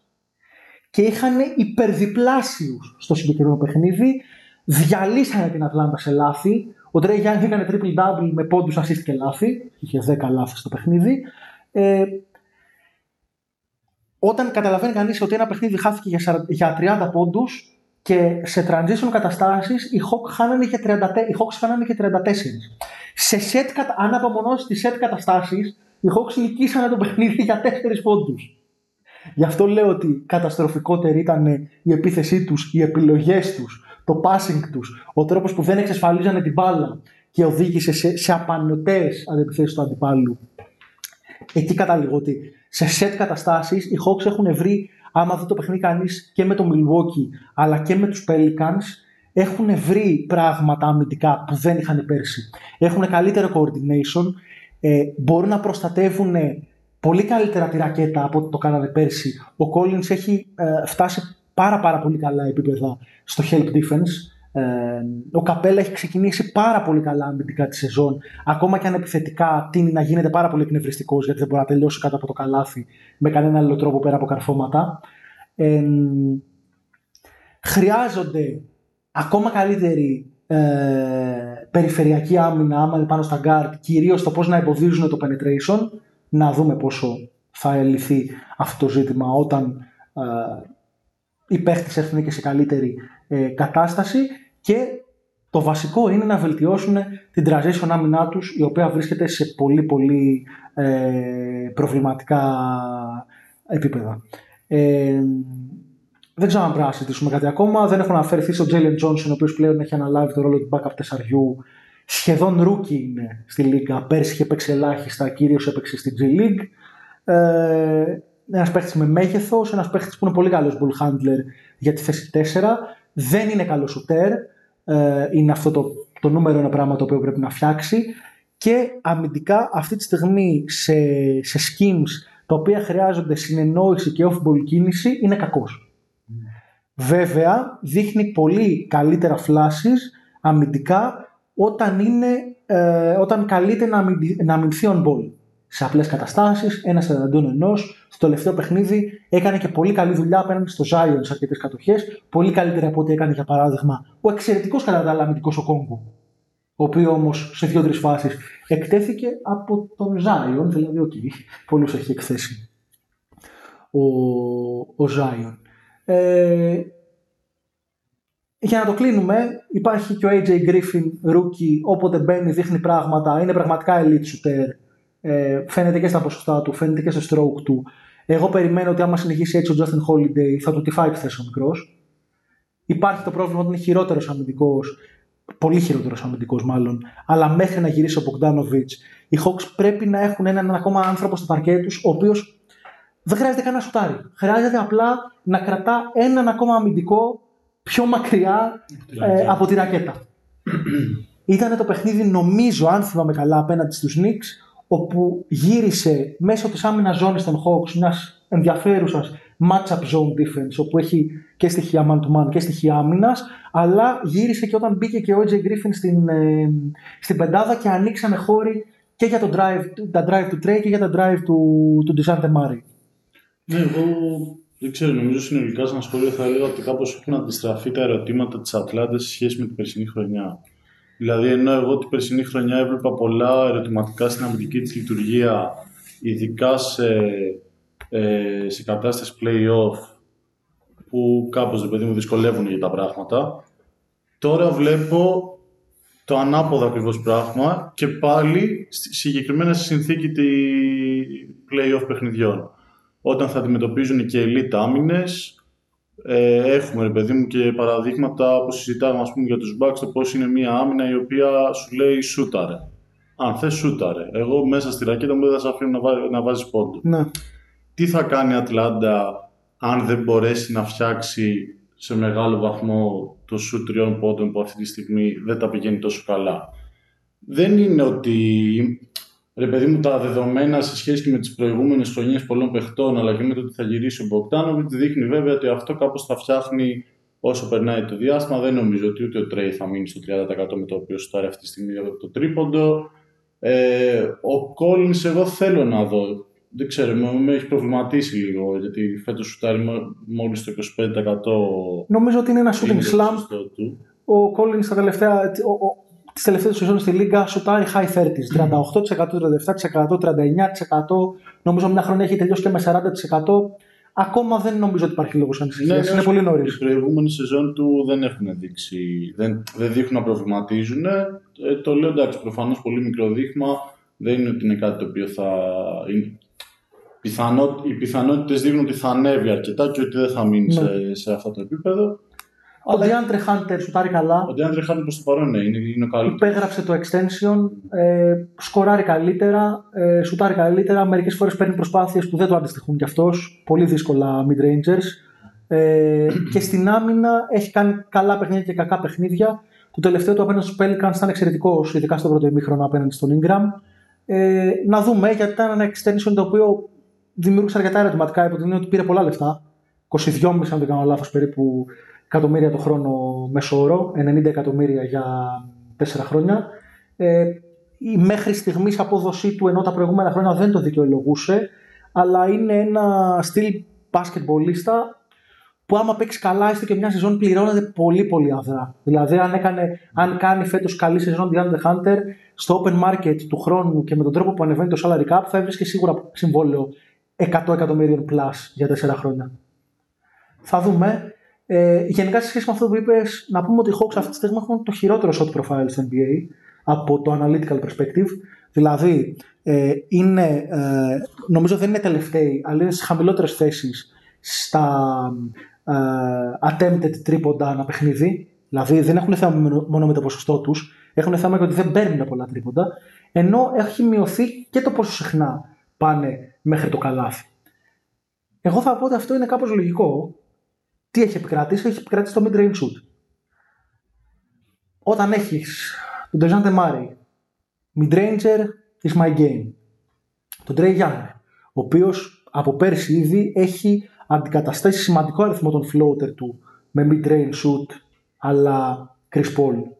Ε, τον DeAndre Hunter, ο οποίος άσχετα αν τα βάζει, είναι ένα shoot το οποίο παίρνει συχνά. Ο Collins, ο οποίος πολύ συχνά πάει από, μη- σε mid-range post καταστάσεις. Μάνι μάνι, σχεδόν οι, οι τέσσερις παίχτες από τους πενταδάτους σου είναι παίχτες οι οποίοι έχουν το mid-range πάρα πολύ έντονα σαν επιλογή στο παιχνίδι τους. Και θα μπει και ο Bogdanovic, ο οποίος μπορεί και αυτός να είναι ένας πολύ καλός shooter από τα 7 και 25, αλλά είναι και αυτός παίχτης που παίρνει και αυτός προσπάθειες από το mid-range. Δεν θεωρώ ότι θα αλλάξει δραματικά το shot profile. Νομίζω όμως ε, θα, θα δούμε κάποια, κάποιο tweaking προς τη μεριά του τριπώντου αυτό που είπες όταν μπει ο Bogdanovic. Ωραία. Και για να κλείνουμε λίγο το κομμάτι των Hawks, να πάμε και στο που τους βλέπουμε στην κατάταξη.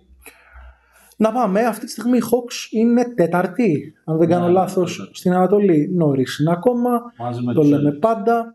Ε, ξεκινάει από σήμερα κιόλας που ξαναπαίζουν με τους Bucks για να καταλάβετε και ποια μέρα γράφουμε.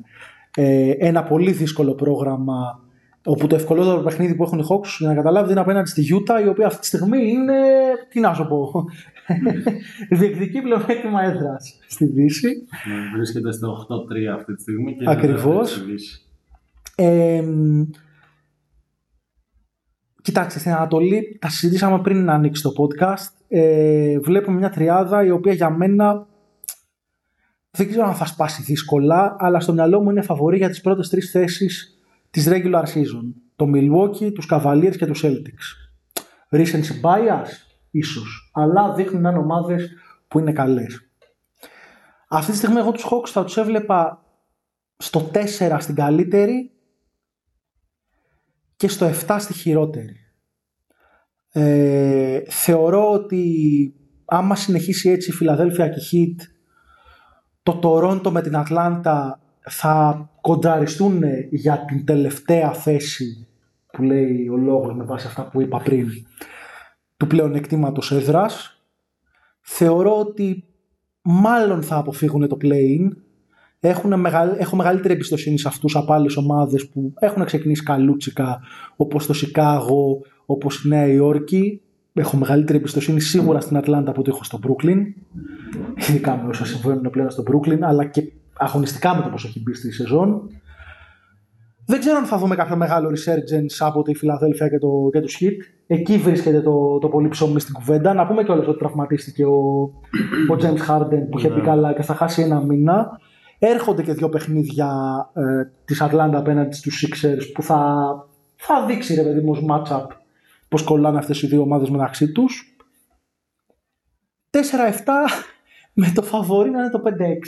Εκεί. Ναι, και εγώ το Εκεί. ίδιο θα έλεγα. Νομίζω γενικά έχουμε κάνει μια παραδοχή ότι η Ανατολή στην απόσταση πλεονέκτημα έδρας play-in θα είναι στην κόψη του ξηραφιού. Ακριβώς. Θα είναι στην κόψη ακριβώς. του ξηραφιού.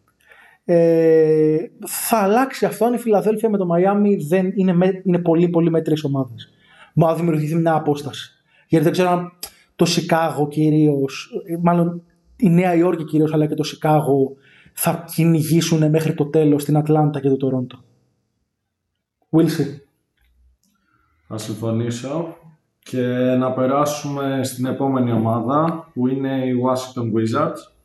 Να πούμε ότι το καλοκαίρι οι κινήσεις που κάνανε είναι ότι υπέγραψαν το, από την Free Agency τον Touch Gibson και τον Delon Wright ε, που αναφέραμε και πριν σε σχέση με τους Hawks.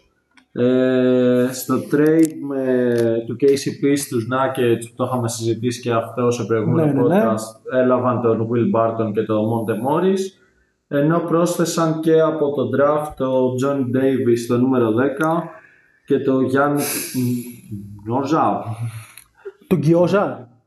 Ποιον... που ενή είναι μπροστά Για δείξτε το κάτσε ρε, γιατί δεν καταλαβαίνω ποιον τι λες. Α, Γιάννη Εντζο... Α, τον Εντζόσα, οκ. Εντζόσα Ζώσα, νομίζω το N δεν προφέρεται στους Αφρικανούς, αλλά δεν είμαι και στο σίγουρος. νούμερο 54 του draft. Να πούμε ότι έχουν ξεκινήσει τη σεζόν με ρεκόρ 4-6, αν δεν κάνω λάθος, όχι. Ε, Κάτσε ναι, εσύ πόσο είναι; 4-6. 4-6, ναι. Ε, με τον Bradley Bill να είναι ο start της ομάδας ακόμα έχει μπει κάπως Καλά. όχι και άσχημα Καλά. αλλά όχι και σε εντυπωσιακά επίπεδα σκοραρίσματος Ναι, ναι. είναι στους, Χαμηλά 20, στο τρίποντο. είναι στους 21,6 πόντους μέσω όρο με 5,7 assist για μόλις μη- ένα λάθος σχεδόν ένα παιχνίδι. Ναι, δεν σουτάρει καλά, είναι στο 32% στο τρίποντο.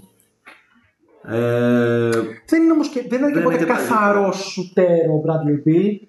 Περιμένουμε να ανέβει σίγουρα. Ε, αλλά δεν είναι ότι είναι και να πάει στο 40%.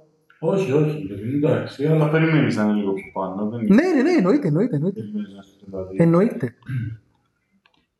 Γενικά είναι μια, είναι λίγο μια μέτρια ομάδα. αυτό. Ε, ο Πορζίνκης είναι καλός. Από πέρσι έχει μπει καλά στη, στη Washington ε, ο Πορζίνκης. Ε, ο Ντελόν Ράιτ τους έδινε αρκετά πράγματα. Ακόμα και αν όχι από άποψη σκοραρίσματος, ε, λίγο το playmaking του, λίγο η πολύ καλή του on-ball άμυνα. Δηλαδή για να καταλάβει κανείς, ε, στα τέσσερα παιχνίδια που πρόλαβε να αγωνιστεί είχε σχεδόν τρία κλεψίματα το παιχνίδι. Έτσι, πάρα πολύ ψηλά νούμερα και, και ένα γεμάτο, ένα μπλοκ. Ε, Οκ, στο σκοράρισμα ήταν ε, χαμηλά, είχε μόνο 6,5 πόντους και σούταρ και πολύ άσχημα από το τρίποντο μόλις 25%. Παρ' όλα αυτά νομίζω έδινε μια ε, ισορροπία έτσι, στο line-up τους. Γενικά έχουν και ένα σχετικό versatility ρε παιδί μου γιατί και ο, και ο Μόντε Μόρις ε, ανελαμβάνοντας τη θέση έτσι, του, του βασικού point guard τους δίνει επιλογές ε, σε παίχτες που, που μπορούν να ξεκινήσουν ε, ε, δίπλα. Έχουν ε, επιλογές και στα forwards και στα φτερά. Ε, με τον Γκάιλ Κούσμα να γίνεται ένας από τους παίχτες που έτσι μου είναι πάρα πάρα πολύ συμπαθητικοί τα τελευταία χρόνια, τελευταία διετία μάλλον με ένα πολύ all around ε, παιχνίδι όπου πλέον και σκοράρει και μοιράζει κάπως την μπάλα και έχει γίνει ένας πολύ καλός ε, εξαιρετικός ε, rebounder και συνεπέστατος αμυντικός. Ο Will Barton τους έχει δώσει κάποια πραγματάκια. Εντάξει. Ε, ο Ρούι είναι ένας παίχτης που ίσως κάποιοι να περίμεναν περισσότερα σε σχέση με την, εκτε- την εξέλιξή του στο, στο NBA. Είχε κάποια προσωπικά θέματα τα οποία εγώ δεν έχω καταλάβει τι ήταν ακριβώς. Όχι ότι χρειάζεται και να μάθω. Αλλά είχε χάσει πέρσι σχεδόν όλοι, αν θυμάμαι καλά, τη, τη σεζόν. Πρέπει να έχει παίξει πολύ, πολύ λίγο. Ε, και ο Κίσπερτ δεν έχει βγει ως επιλογή από το περσινό draft. Ο Τζόνι Ντέιβις δεν βγαίνει καθόλου μα καθόλου ως επιλογή του φετινού draft. Ήδη τον κατέβασαν στην G League όπου νομίζω χθες προχθές έπαιξε το πρώτο παιχνίδι του και εκεί σογαριστικά άστοχος ήταν.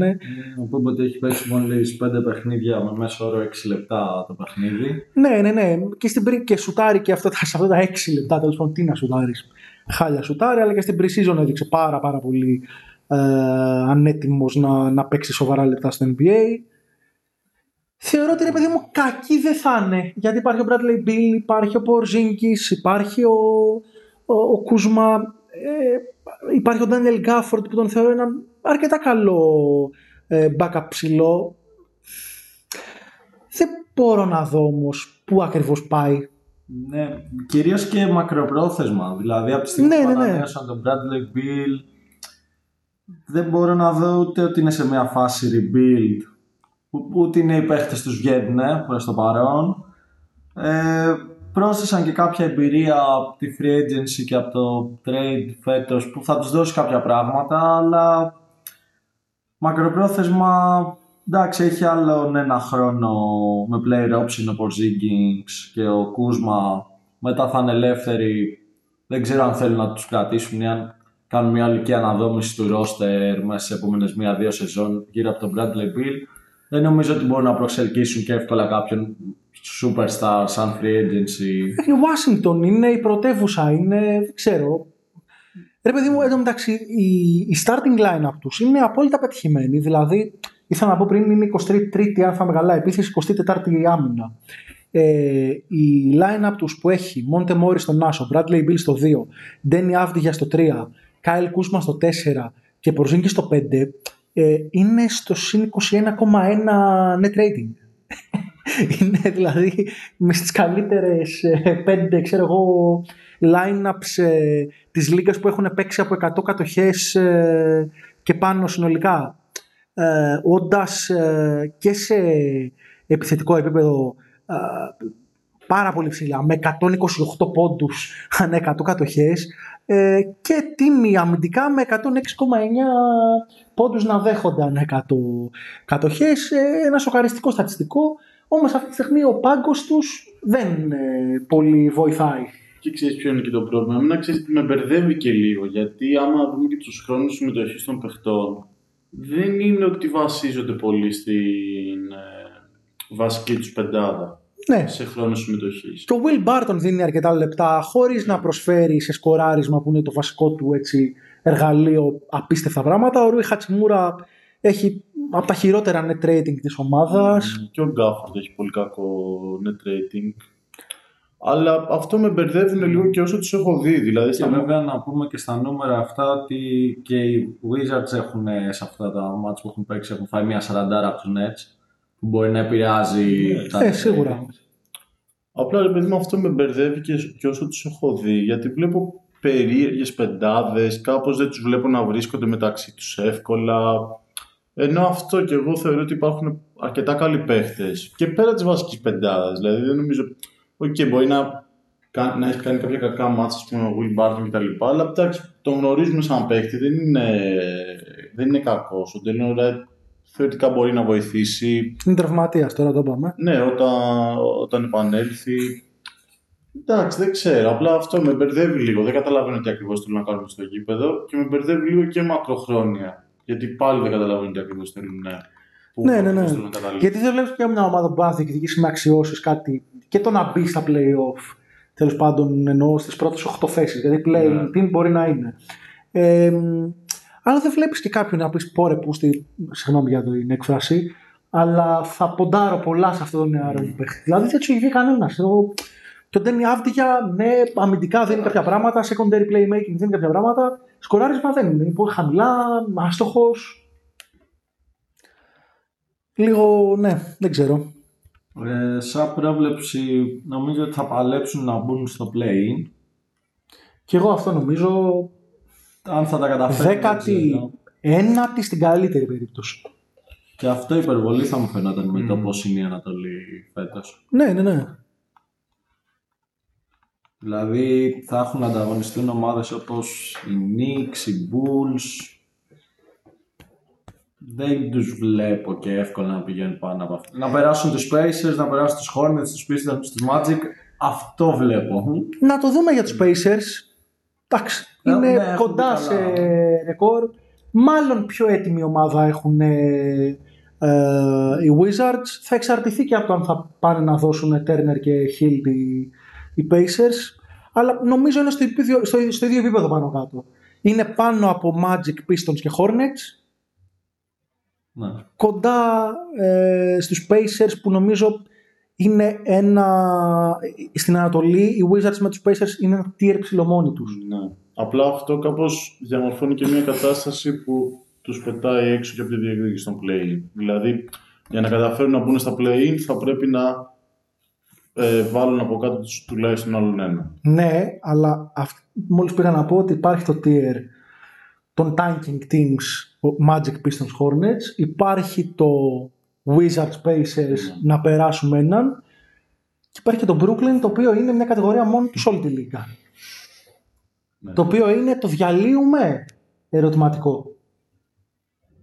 Ναι, εντάξει, και Τέλος είναι πάντων. ερωτηματικό το τι θα καταλήξει τον Brooklyn να κάνει. Ε, δεν μπορείς να ξέρεις. Θα ξαναπαίξει ο Irving, δεν θα ξαναπαίξει. Θα... Ο Simmons θα... Θα ξαναθυμίσει Ναι, μπασκετμπολίστα. αυτό πήγα να πω.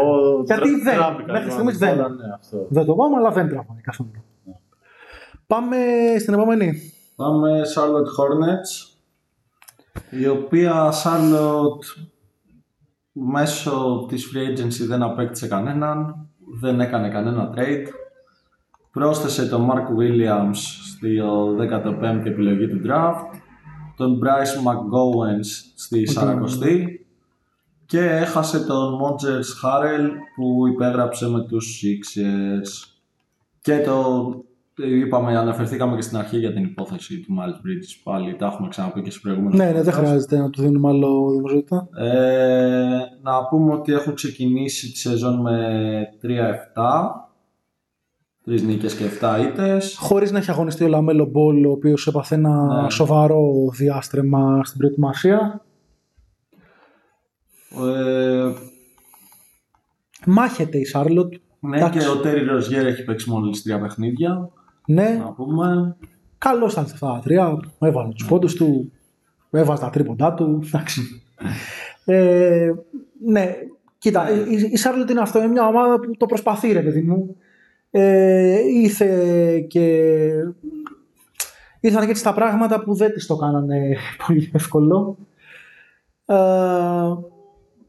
νομίζω πως θα είναι από τις πολύ πολύ χαμηλές ομάδες ε, στην Ανατολή.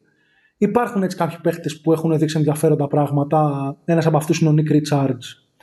Το, το πεντάρι που ήταν και πιθανότητα ο καθοριστικότερος ε, παίχτης για να νικήσουμε και την Ατλάντα, για την οποία συζητάγαμε πριν, σε εκείνο το παιχνίδι.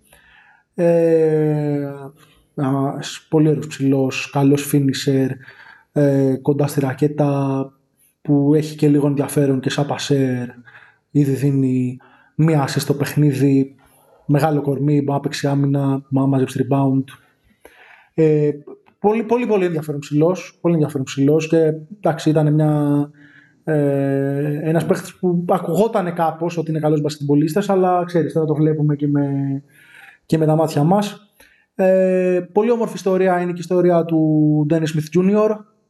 Ε, που το παιδί ήταν στην πραγματικότητα εκτός λίγκας, έτσι. Ε, πήρε μια τελευταία ευκαιρία. Ο, Jaden Smith- ο Dennis Smith Jr. έβαζε κιλά ε, σ- όσο ήταν ελεύθερος για να δοκιμαστεί στο NFL. Ε, είχε όντως ψιλοχάσει κάθε ελπίδα να ξαναπαίξει στο NBA. Με τον τραυματισμό του Λαμέλο του δώσανε συμβόλαιο οι Hornets και δείχνει ότι μπορεί να σταθεί τουλάχιστον. Αγωνίζεται 28 λεπτά το παιχνίδι. Στην πραγματικότητα είναι το starting point guard ε, της Charlotte. Καλά σουτάρει, έχει 10 πόντους, λίγο παραπάνω από 10 πόντους, σουτάροντας 48,4% field goal percentage και 43% από το τρίποντο, κάτι που ήταν και έτσι κάπως σταθερά αδυναμία του. 5,8 assist ε, για μόλις 1,7 λάθη το παιχνίδι και ε, μηδέν ε, στο plus minus που σε μια ομάδα που είναι losing team είναι κάτι έτσι πολύ, πολύ καλό. Δείχνει ότι οι, ομα... οι πεντάδες που έχουν ε, αυτόν μέσα είναι λειτουργικές και από αυτή την έννοια είναι ένα κέρδος ε, για την, ε, για τη Σάρλοτ ακόμα και όταν γυρίσει ο Λαμέλο Μπόλ να έχουν ένα αξιόπιστο πιθανότατα backup point guard.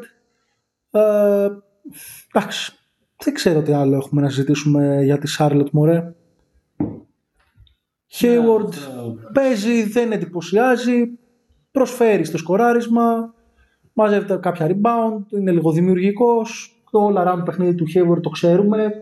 Προφανώς τον χαρακτηρίζει πλέον το έλλειμμα αθλητικότητας λόγω ηλικίας, τραυματισμών κτλ. Νομίζω όλο και χειρότερα κάπου πάντως για τον ίδιο. Εγώ για τον Τζέλι Μακδάνιελς έχω έτσι μια ωραία άποψη και νομίζω και φέτος ε, Ναι. πηγαίνει αρκετά καλά.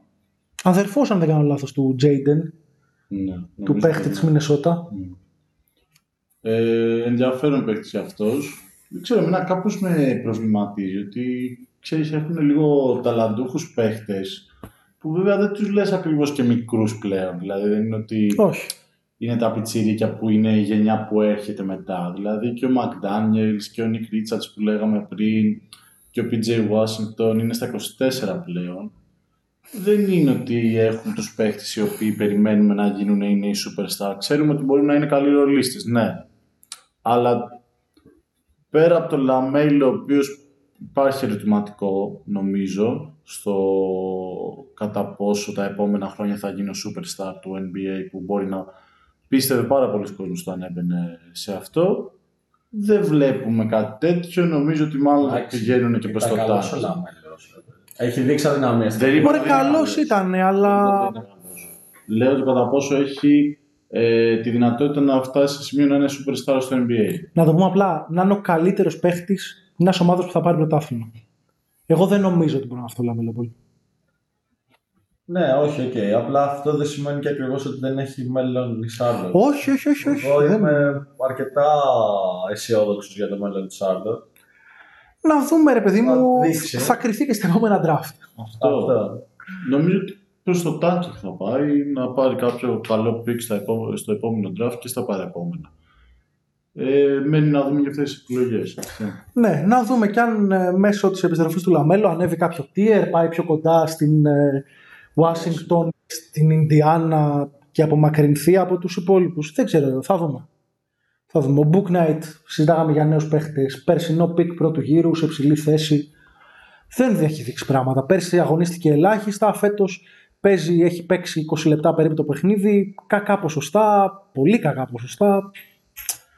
Δεν, ε, δεν, δεν ξέρω αν υπάρχει κάποιος πολύ νεαρός που να έχει ένα ταβάνι που να πεις αυτός θα κάνει τον μπαμ και από εκεί που περίμενες ότι θα γίνει ένας καλός ρολίστας ή ένας καλός για πέμπτη επιλογή στη, στην πεντάδα σου θα κάνει το jump και θα δείξει ρε παιδί μου προοπτική να γίνει το νούμερο 3 στην μια ομάδα, το νούμερο 2. Πώς, τι έκανε ο Desmond Bain στο, στους Grizzlies. Ναι, ναι. Πάμε και στην τελευταία ομάδα. Πάμε Πάμε στην πιο ενδιαφέρουσα ομάδα σε όλο το NBA. ουραγούς, αλλά κατά τα άλλα πολύ συμπαθητικούς Orlando Magic φέτος. Η οποία επίσης μια ομάδα η οποία δεν έκανε καμία κίνηση ούτε από το free agency ούτε Ε. μέσα από κάποιο trade. Ball ball. Bol Bol. Ball ball. Τον είχε από, τον πέ- είχε από τον είχε πέρσι. από πέρσι πάρει ένα Α, τον διάστημα. είχε Τον είχε πάρει, από ναι, πέρσι. Πολύ ωραία. Ναι, ήταν, ήταν στο trade για τον Άρον Γκόρντον δεν ήταν ο Ναι. Bol Bol. Έχεις δίκιο μάλλον. Ναι. Ε, ναι, αλλά είχε το νούμερο ένα pick του draft που δεν ήταν άλλος σαν τον Πάολο Μπαντσέρο. Να πούμε ότι πρόσθεσε και στο νούμερο 32 τον Caleb Handstam. Δεν ξέρω. Τι, τι, τι, τι, τι; Πάμε. Αυτό με τα αγγλικά, Κωστή, λες ψέματα στο βιογραφικό σου καταρχάς. ε, δεν, νομ- δεν ξέρω καν αν είναι Αμερικάνος. Κοίτα, εγώ τον προφέρω Caleb Houston, αλλά δεν είμαι σίγουρος αν είναι Who ή αν είναι How ή αν είναι Απλά δεν είναι οτιδήποτε. θέμα αγγλικό. Houston, OK. Φούστα, μάλιστα, οκ. Ο Μπανκέρο, ο οποίος μέχρι στιγμής νομίζω ε, δεν δημιουργεί κανένα ερωτηματικό για το αν θα έπρεπε να είναι το νούμερο ένα pick ή όχι. Ε, η οριμότητα με την οποία αγωνίζεται είναι συγκλονιστική. Ε, το πόσο ανεπτυγμένα moves έχει είναι συγκλονιστικό. Ε, το πόσο καλός playmaker είναι για το μέγεθός του, το πώς τρέχει το γήπεδο, ε, ε, εμένα με έχει, με έχει εντυπωσιάσει. Με έχει εντυπωσιάσει. Θεωρώ ότι εδώ έχουμε πραγματικά ένα prospect με potential στο prime του να είναι top 10 παίχτης στη λίγκα. Ναι, εγώ δεν θα διαφωνήσω πουθενά. Είναι, έχει μπει και εντυπωσιακά. Και ρε παιδί μου είναι περισσότερο ότι, οκ, μπορείς να δεις και αδυναμίες. Δηλαδή δεν είναι ότι... Ναι, ναι, ναι, ούτε Στο πάρα πολύ τρίποντο εύστοχος είναι στο αυτό. pull-up του. Στο τρίποντο δεν είναι καθόλου εύστοχος. Ούτε και στο mid-range pull-up του είναι τόσο τέτοιο. Αλλά ο τρόπος που μπορεί να δημιουργεί χώρο, Αυτό, αυτό. που, που μπορεί να παίζει bully ball και να πηγαίνει Ναι. τους αντιπάλους μέχρι το καλάθι. Το πώς διαβάζεις τις αντίπαλες άμυνες και βρίσκεις τους συμπαίχτες του είναι, είναι δουλεμένα. δε- Δεν μοιάζουν Και βλέπεις, για rookie. και βλέπεις και ένα πολύ μεγάλο εύρος στις κινήσεις. Ναι, ναι, ναι, ναι. Πολύ ναι. μεγάλο και στο τι κάνει με την μπάλα και στο τι δείχνει και τι μπορεί να δημιουργήσει. Έτσι, δηλαδή φέτος έχει μέσο όρο 3,6 assist και είμαστε στα πρώτα 10 παιχνίδια του στην NBA. Για έτσι. μόλις 0,6 λάθη επίσης, Ναι. να το πούμε και αυτό. Ε, να αναφέρουμε ότι σε Όπα, αυτά- όπα. Λάθος το έχεις δει. Κωστή είναι 3,6 assist για 2,8 λάθη. Τα κάνει τα λαθάκια του. 0,6 είναι τα κλεψίματά του. Νωρίς είναι ακόμα. Α, σωστά. Είναι Μπερδεύτηκα. Επίσης, παιδιά, μιλάμε για ένα παίχτη που, που, που τρέχει, τι να πω, σαν γαζέλα να γίνει τόσο γραφικός στο γήπεδο και είναι σχεδόν 2,10. Έχει μέγεθος έντερ. Έχει μέγεθος έντερ, κανονικά. Σε άλλη εποχή δεν τον πέραν αυτό. Πέραν από, από τι κορμί είναι αυτό, παίξε πέντε. Και δυνατός έτσι. Και δυνατός, Υπάρχουν πολλοί παίχτες που μπαίνουν με ένα καλούπι, πολύ ψηλός παίχτης, αλλά αλλά αδύνατος, δυνατός. πολύ Όχι, όχι. Ο, ο Πάολο Μπανκέρο είναι εξαιρετικός αθλητής και, και πολύ δυνατό κορμί. Ταυτόχρονα, θα- εγώ θα πω ότι είναι two-way παίχτης. Δηλαδή, οκ, ακόμα δεν είναι αμυντικάρα προφανώς, αλλά δεν είναι και κακός αμυντικός, όπως πολλοί περιμένουν από το, από το tape του στο κολέγιο.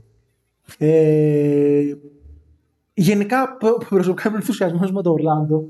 Έτσι, δηλαδή, μιλάμε για μια ομάδα που κατεβάζει line-ups με, με τέσσερις παίχτες από 6, από 2,08 και πάνω.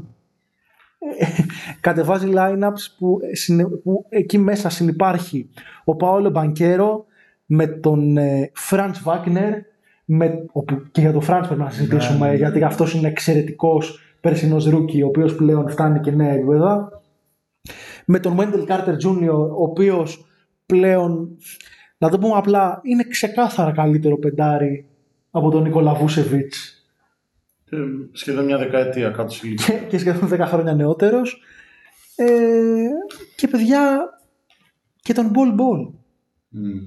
ένα παίχτη ο οποίος λόγω τραυματισμού έπεσε στο δεύτερο γύρο έτσι, ενώ πριν γνωρίζαμε ότι είναι ένα πολύ περίεργο κορμί πανύψηλος και όταν λέμε αδύνατος παιδιά ο, ο Τσετ Χόλμγκρεν και ο, ε, και ο Μόμπλεϊ ε, φαντάζουν υπέρβαροι, παχύσαρκοι μπροστά στον ε, Μπολ Μπολ. Ξέραμε όμως ότι έχει καλό σουτ, ξέραμε ότι έχει καλό χειρισμό για το μέγεθός του, αλλά νομίζω μετά από την αδυναμία του να παίξει τα τελευταία δύο χρόνια, αν θυμάμαι καλά, στη, στη Λίγκα, δεν ξέρω πόσοι περίμεναν να κάνει αυτά που κάνει φέτος, που το παιδί αγωνίζεται ε, 23 λεπτά ε, το match, σουτάρει σχεδόν 70%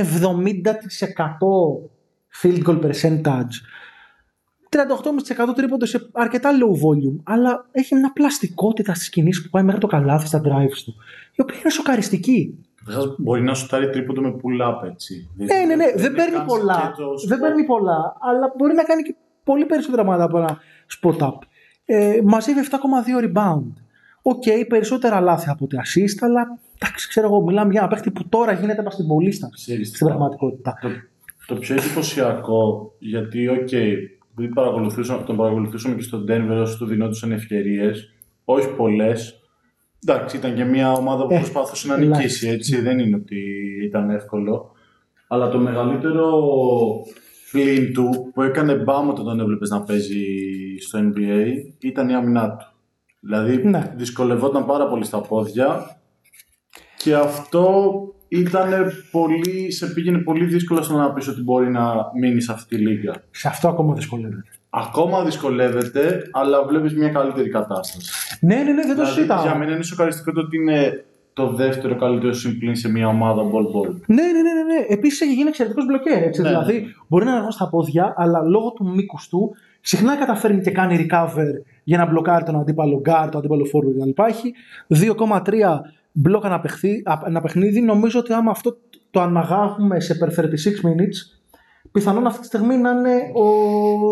να έχει τα περισσότερα μπλοκ στη λίγα ανάλογα με τον χρόνο με τον οποίο αγωνίζεται.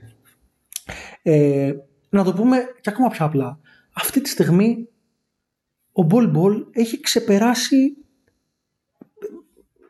άνετα τον Μο Μπάμπα στο rotation της ομάδας. Έτσι. Ε, Διαγωνίζονται σε διαφορετικές θέσεις. Ο Μπολ Μπολ σχεδόν τρία παίζει στο, στο Ορλάντο, έτσι. 2-18 Ε, επειδή μιλήσουμε για τον Banquero. Αυτό, αυτό. Ένα παιδί που είναι 2-18, ουσιαστικά παίζει 3. Αν θεωρήσουμε τον Μπανκέρο 4 και τον Wendell Carter Jr. 5, ε, όποτε συνυπάρχει με αυτούς, αγωνίζεται στο 3. Ε, ο Μο Μπάμπα περισσότερο πεντάρι, πιο βαρύς. Απλά το Μο Μπάμπα ήταν νούμερο 6 pick. Κατάλαβες. Ένας παίχτη με προοπτική Ναι. που και αυτός είχε τη λογική ενός πάρα πολύ μακριού κορμιού που θα μπορούσε να σουτάρει κτλ. Να είναι ένας εξαιρετικός μπλοκέρ. Ο Μπολ Μπολ τον αφάνισε από το rotation. Παίζει σχεδόν τα διπλάσια λεπτά πλέον. Ε, ο Τζέιλεν Σάγκς έχει χάσει πέντε παιχνίδια τα μισά, αλλά όσο αγωνίζεται δείχνει καλύτερος από την πέρσι. Έτσι. Ακόμα δεν είναι πολύ εύστοχος, αν και έχει κάνει παιχνίδια καλά από, από σκοραρίσματος. Παραμένει αρκετά καλός αμυντικός ε, και νομίζω ότι σιγά σιγά θα δείξει ότι μπορεί να σταθεί στη Λίγκα. Είναι και καλός, ε, ρε παιδί μου. Προσπαθεί να γίνει καλό playmaker, παραμένει ψηλά. Είναι μάλλον πολύ ψηλά σε λάθη, αλλά ε, μοιράζει 4,8 assist για 4 λάθη. Ε, να πούμε ότι δεν έχουν μπει ακόμα στην πραγματικότητα σχεδόν ε, δεν έχει μπει καθόλου έτσι ο, ο Μαρκέλ Φούλτς Ε, ενώ ο Κολ Άντωνη έχει χάσει και αυτός πολλά παιχνίδια, έξι παιχνίδια, όπως έχει χάσει και ο ε, Τζέλεν Σάγκς. Ε, αυτό έχει οδηγήσει στο να τρέχουν, όπως είπαμε, πεντάδες γιγάντων, να αγωνίζεται πολλά λεπτά ο Φραντς Βάγνερ, ακόμα και ως point guard. Δεν ξέρω αν βλέπουμε, ρε παιδί μου, μια ομάδα του 2030 το 2022-2023. Ε, νομίζω χτίζουν κάτι πολύ ενδιαφέρον. πάντως. Λες ψηλό είναι ο πλανήτης γενικά. Ψηλό, ε, ναι. Μ' αρέσει αυτό, υπάρχει σε τάση στο NBA. Καλά, ναι. Βλέπεις όλο και ψηλότερα κορμιά που μπορούν να κάνουν πράγματα τα οποία παλαιότερα χρόνια μπορούσαν να κάνουν μόνο παίχτες από 2 μέτρα και κάτω. Και τώρα τα κάνουν τα ίδια παίχτες 2-8. Ε, Σιγά σιγά θα αντικατασταθούν οι 1-92 από τους 2-5 πιθανότατα. Και ο Τρέγια. Ο Τρεγιάνγκ, ε, εντάξει, τι θα κάνουμε. Τώρα παίζει. Α ελπίσουμε αυτή η αλλαγή να αργήσει μια δεκαετία για να σηκώσουμε και εμείς μια κούπα. Ναι, δεν ξέρω. Εγώ είμαι πολύ έτσι χαϊπαρισμένος με, τη- με το Ορλάντο. Να πούμε ότι είναι μια ομάδα που αν δεν σε λένε τέννις ροζ, αν έχεις περάσει τα 25 κόβεσαι. ναι, Ε, σωστά. Πολύ νεανική ομάδα, πολύ υψηλή ομάδα όπως είπαμε, πολύ παίχτη στοιχήματα που θέλουμε πάρα πολύ να τους δούμε που μπορούν να εξελιχθούν. Είναι δεν και, νομίζω. σε αρκετά παιχνίδια έτσι είναι, και- είναι και ανταγωνιστική. Έτσι. Αρκετά Ναι. παιχνίδια τα χάνουν στα τέρα τα 10 λεπτά. Και μια ομάδα που και φέτος τάγκη θα κάνει. Δηλαδή, εντάξει, μην μπήκε ο Βαμπάνια μας αυτό το rotation. δηλαδή, Πω πω φαντάζεσαι. Δηλαδή δεν γίνεται ρε παιδιά, λίγο κάπου κράτη ξέρω εγώ. Πάρτε κάποιο κάρτα έτσι κοντό. Βγαίνει πάντως. ναι. Φραντ Βάγνερ Άσο. Μπολ Μπολ 2. Ε, Μπανκέρο 3. Wendell Carter Jr. 4. Wembanyama 5. Και γεια σας. Εντάξει, δεύτερη σερή χρονιά, ο πρώτο draft βέβαια δεν γίνεται συχνά. Ναι, ρε παιδί μου, θα γίνει. τώρα, Εντάξει, παίζει Θα να- τη το κόψει ο Adam Silver. Θα πει ο Άνταμ Σίλβερ και θα πει εντάξει, ανακάνετε κλήρωση, ξέρω εγώ. Ε, εγώ θέλω να δω απλά τον Φραντ Βάγνερ να σουτάρει καλύτερα από το τρίποντο. Γιατί σου φτάνει μόλις με 21,4%. Εντάξει, αλλά και αυτό. Ε, με- τα βάλε όλα στην Eurobasket Αυτό. και στέρεψε. Ε, δεν ανησυχώ. Το shooting form, front του το βλέπεις. Είναι και μια ομάδα που έτσι δεν ε, δημιουργεί απίστευτο spacing με τα κορμιά που έχει. Και ειδικά άμα πηγαίνει και σε ποιον ball ρόλο ο Franz Wagner, οδηγείται και σε περισσότερα pull-up εναντί των spot-up, πέφτει τα ποσοστά, οκ. Ναι. Γενικά το θέμα είναι αυτή η ομάδα να φτιάξει ταυτότητα, αμυντικά ε, και επιθετικά, να εξελίξει όλους τους παίχτες της on-ball και off-ball, γιατί έχει αυτό το συγκλονιστικό πλεονέκτημα να έχει τρεις-τέσσερις μπασκετμπολίστες που είναι, μπορεί να είναι εξίσου ταλαντούχοι και σε αυτό τι κάνουν πάνω στην μπάλα επιθετικά, αλλά και το τι κάνουν μακριά από αυτή. Ε, και νομίζω ότι το ταβάνι τους ρε παιδί μου δεν είναι, είναι ψηλό απεριόριστο. Αυτά νομίζω και με το Ορλάντο κάπως Κάπως τελειώνουμε από τις τελευταίες θέσεις. Θα είναι τι πρόβλεψη να Ναι, κάνουμε. ναι. Να είναι ανταγωνιστική για να έχουμε και εμείς περισσότερη όρεξη να βλέπουμε τα παιχνίδια τους μέχρι το τέλος και όχι μόνο για να βλέπουμε ρε παιδί μου έτσι ενδιαφέρον ε, prospects. ισχύει. Και με αυτά τελειώνουμε τη φουρνιά αυτή επεισοδίων που ήταν previews κατά κάποιον τρόπο αλλά και reviews γιατί preview δεν ήταν ακριβώς από τη στιγμή που έχει ξεκινήσει το NBA. Ε, σας καλομάθαμε και τώρα δεν ξέρω πόσο σύντομα θα ξαναγράψουμε. Μην περιμένετε δύο μήνες, μην περιμένετε ίσως και έναν, αλλά νομίζω το επόμενο διβδόμαδο θα είναι πιο, πιο δύσκολο. Ναι, εντάξει, νομίζω ήταν δυναμική επιστροφή μετά από μεγάλο κενό διάστημα. Ναι, να γίνουν και πράγματα στη Λίγκα ε, και θα τα ξαναπούμε. Μακάρι για καλό λόγο. Μην μας ξεχάσετε, μακάρι για καλό λόγο. Αν και θα βγούμε για κακό άμα είναι τόσο κακός Καλά, που το ναι. απαιτεί. Η επικαιρότητα από μας να έχετε μόνο καλούς λόγους στη ζωή σας.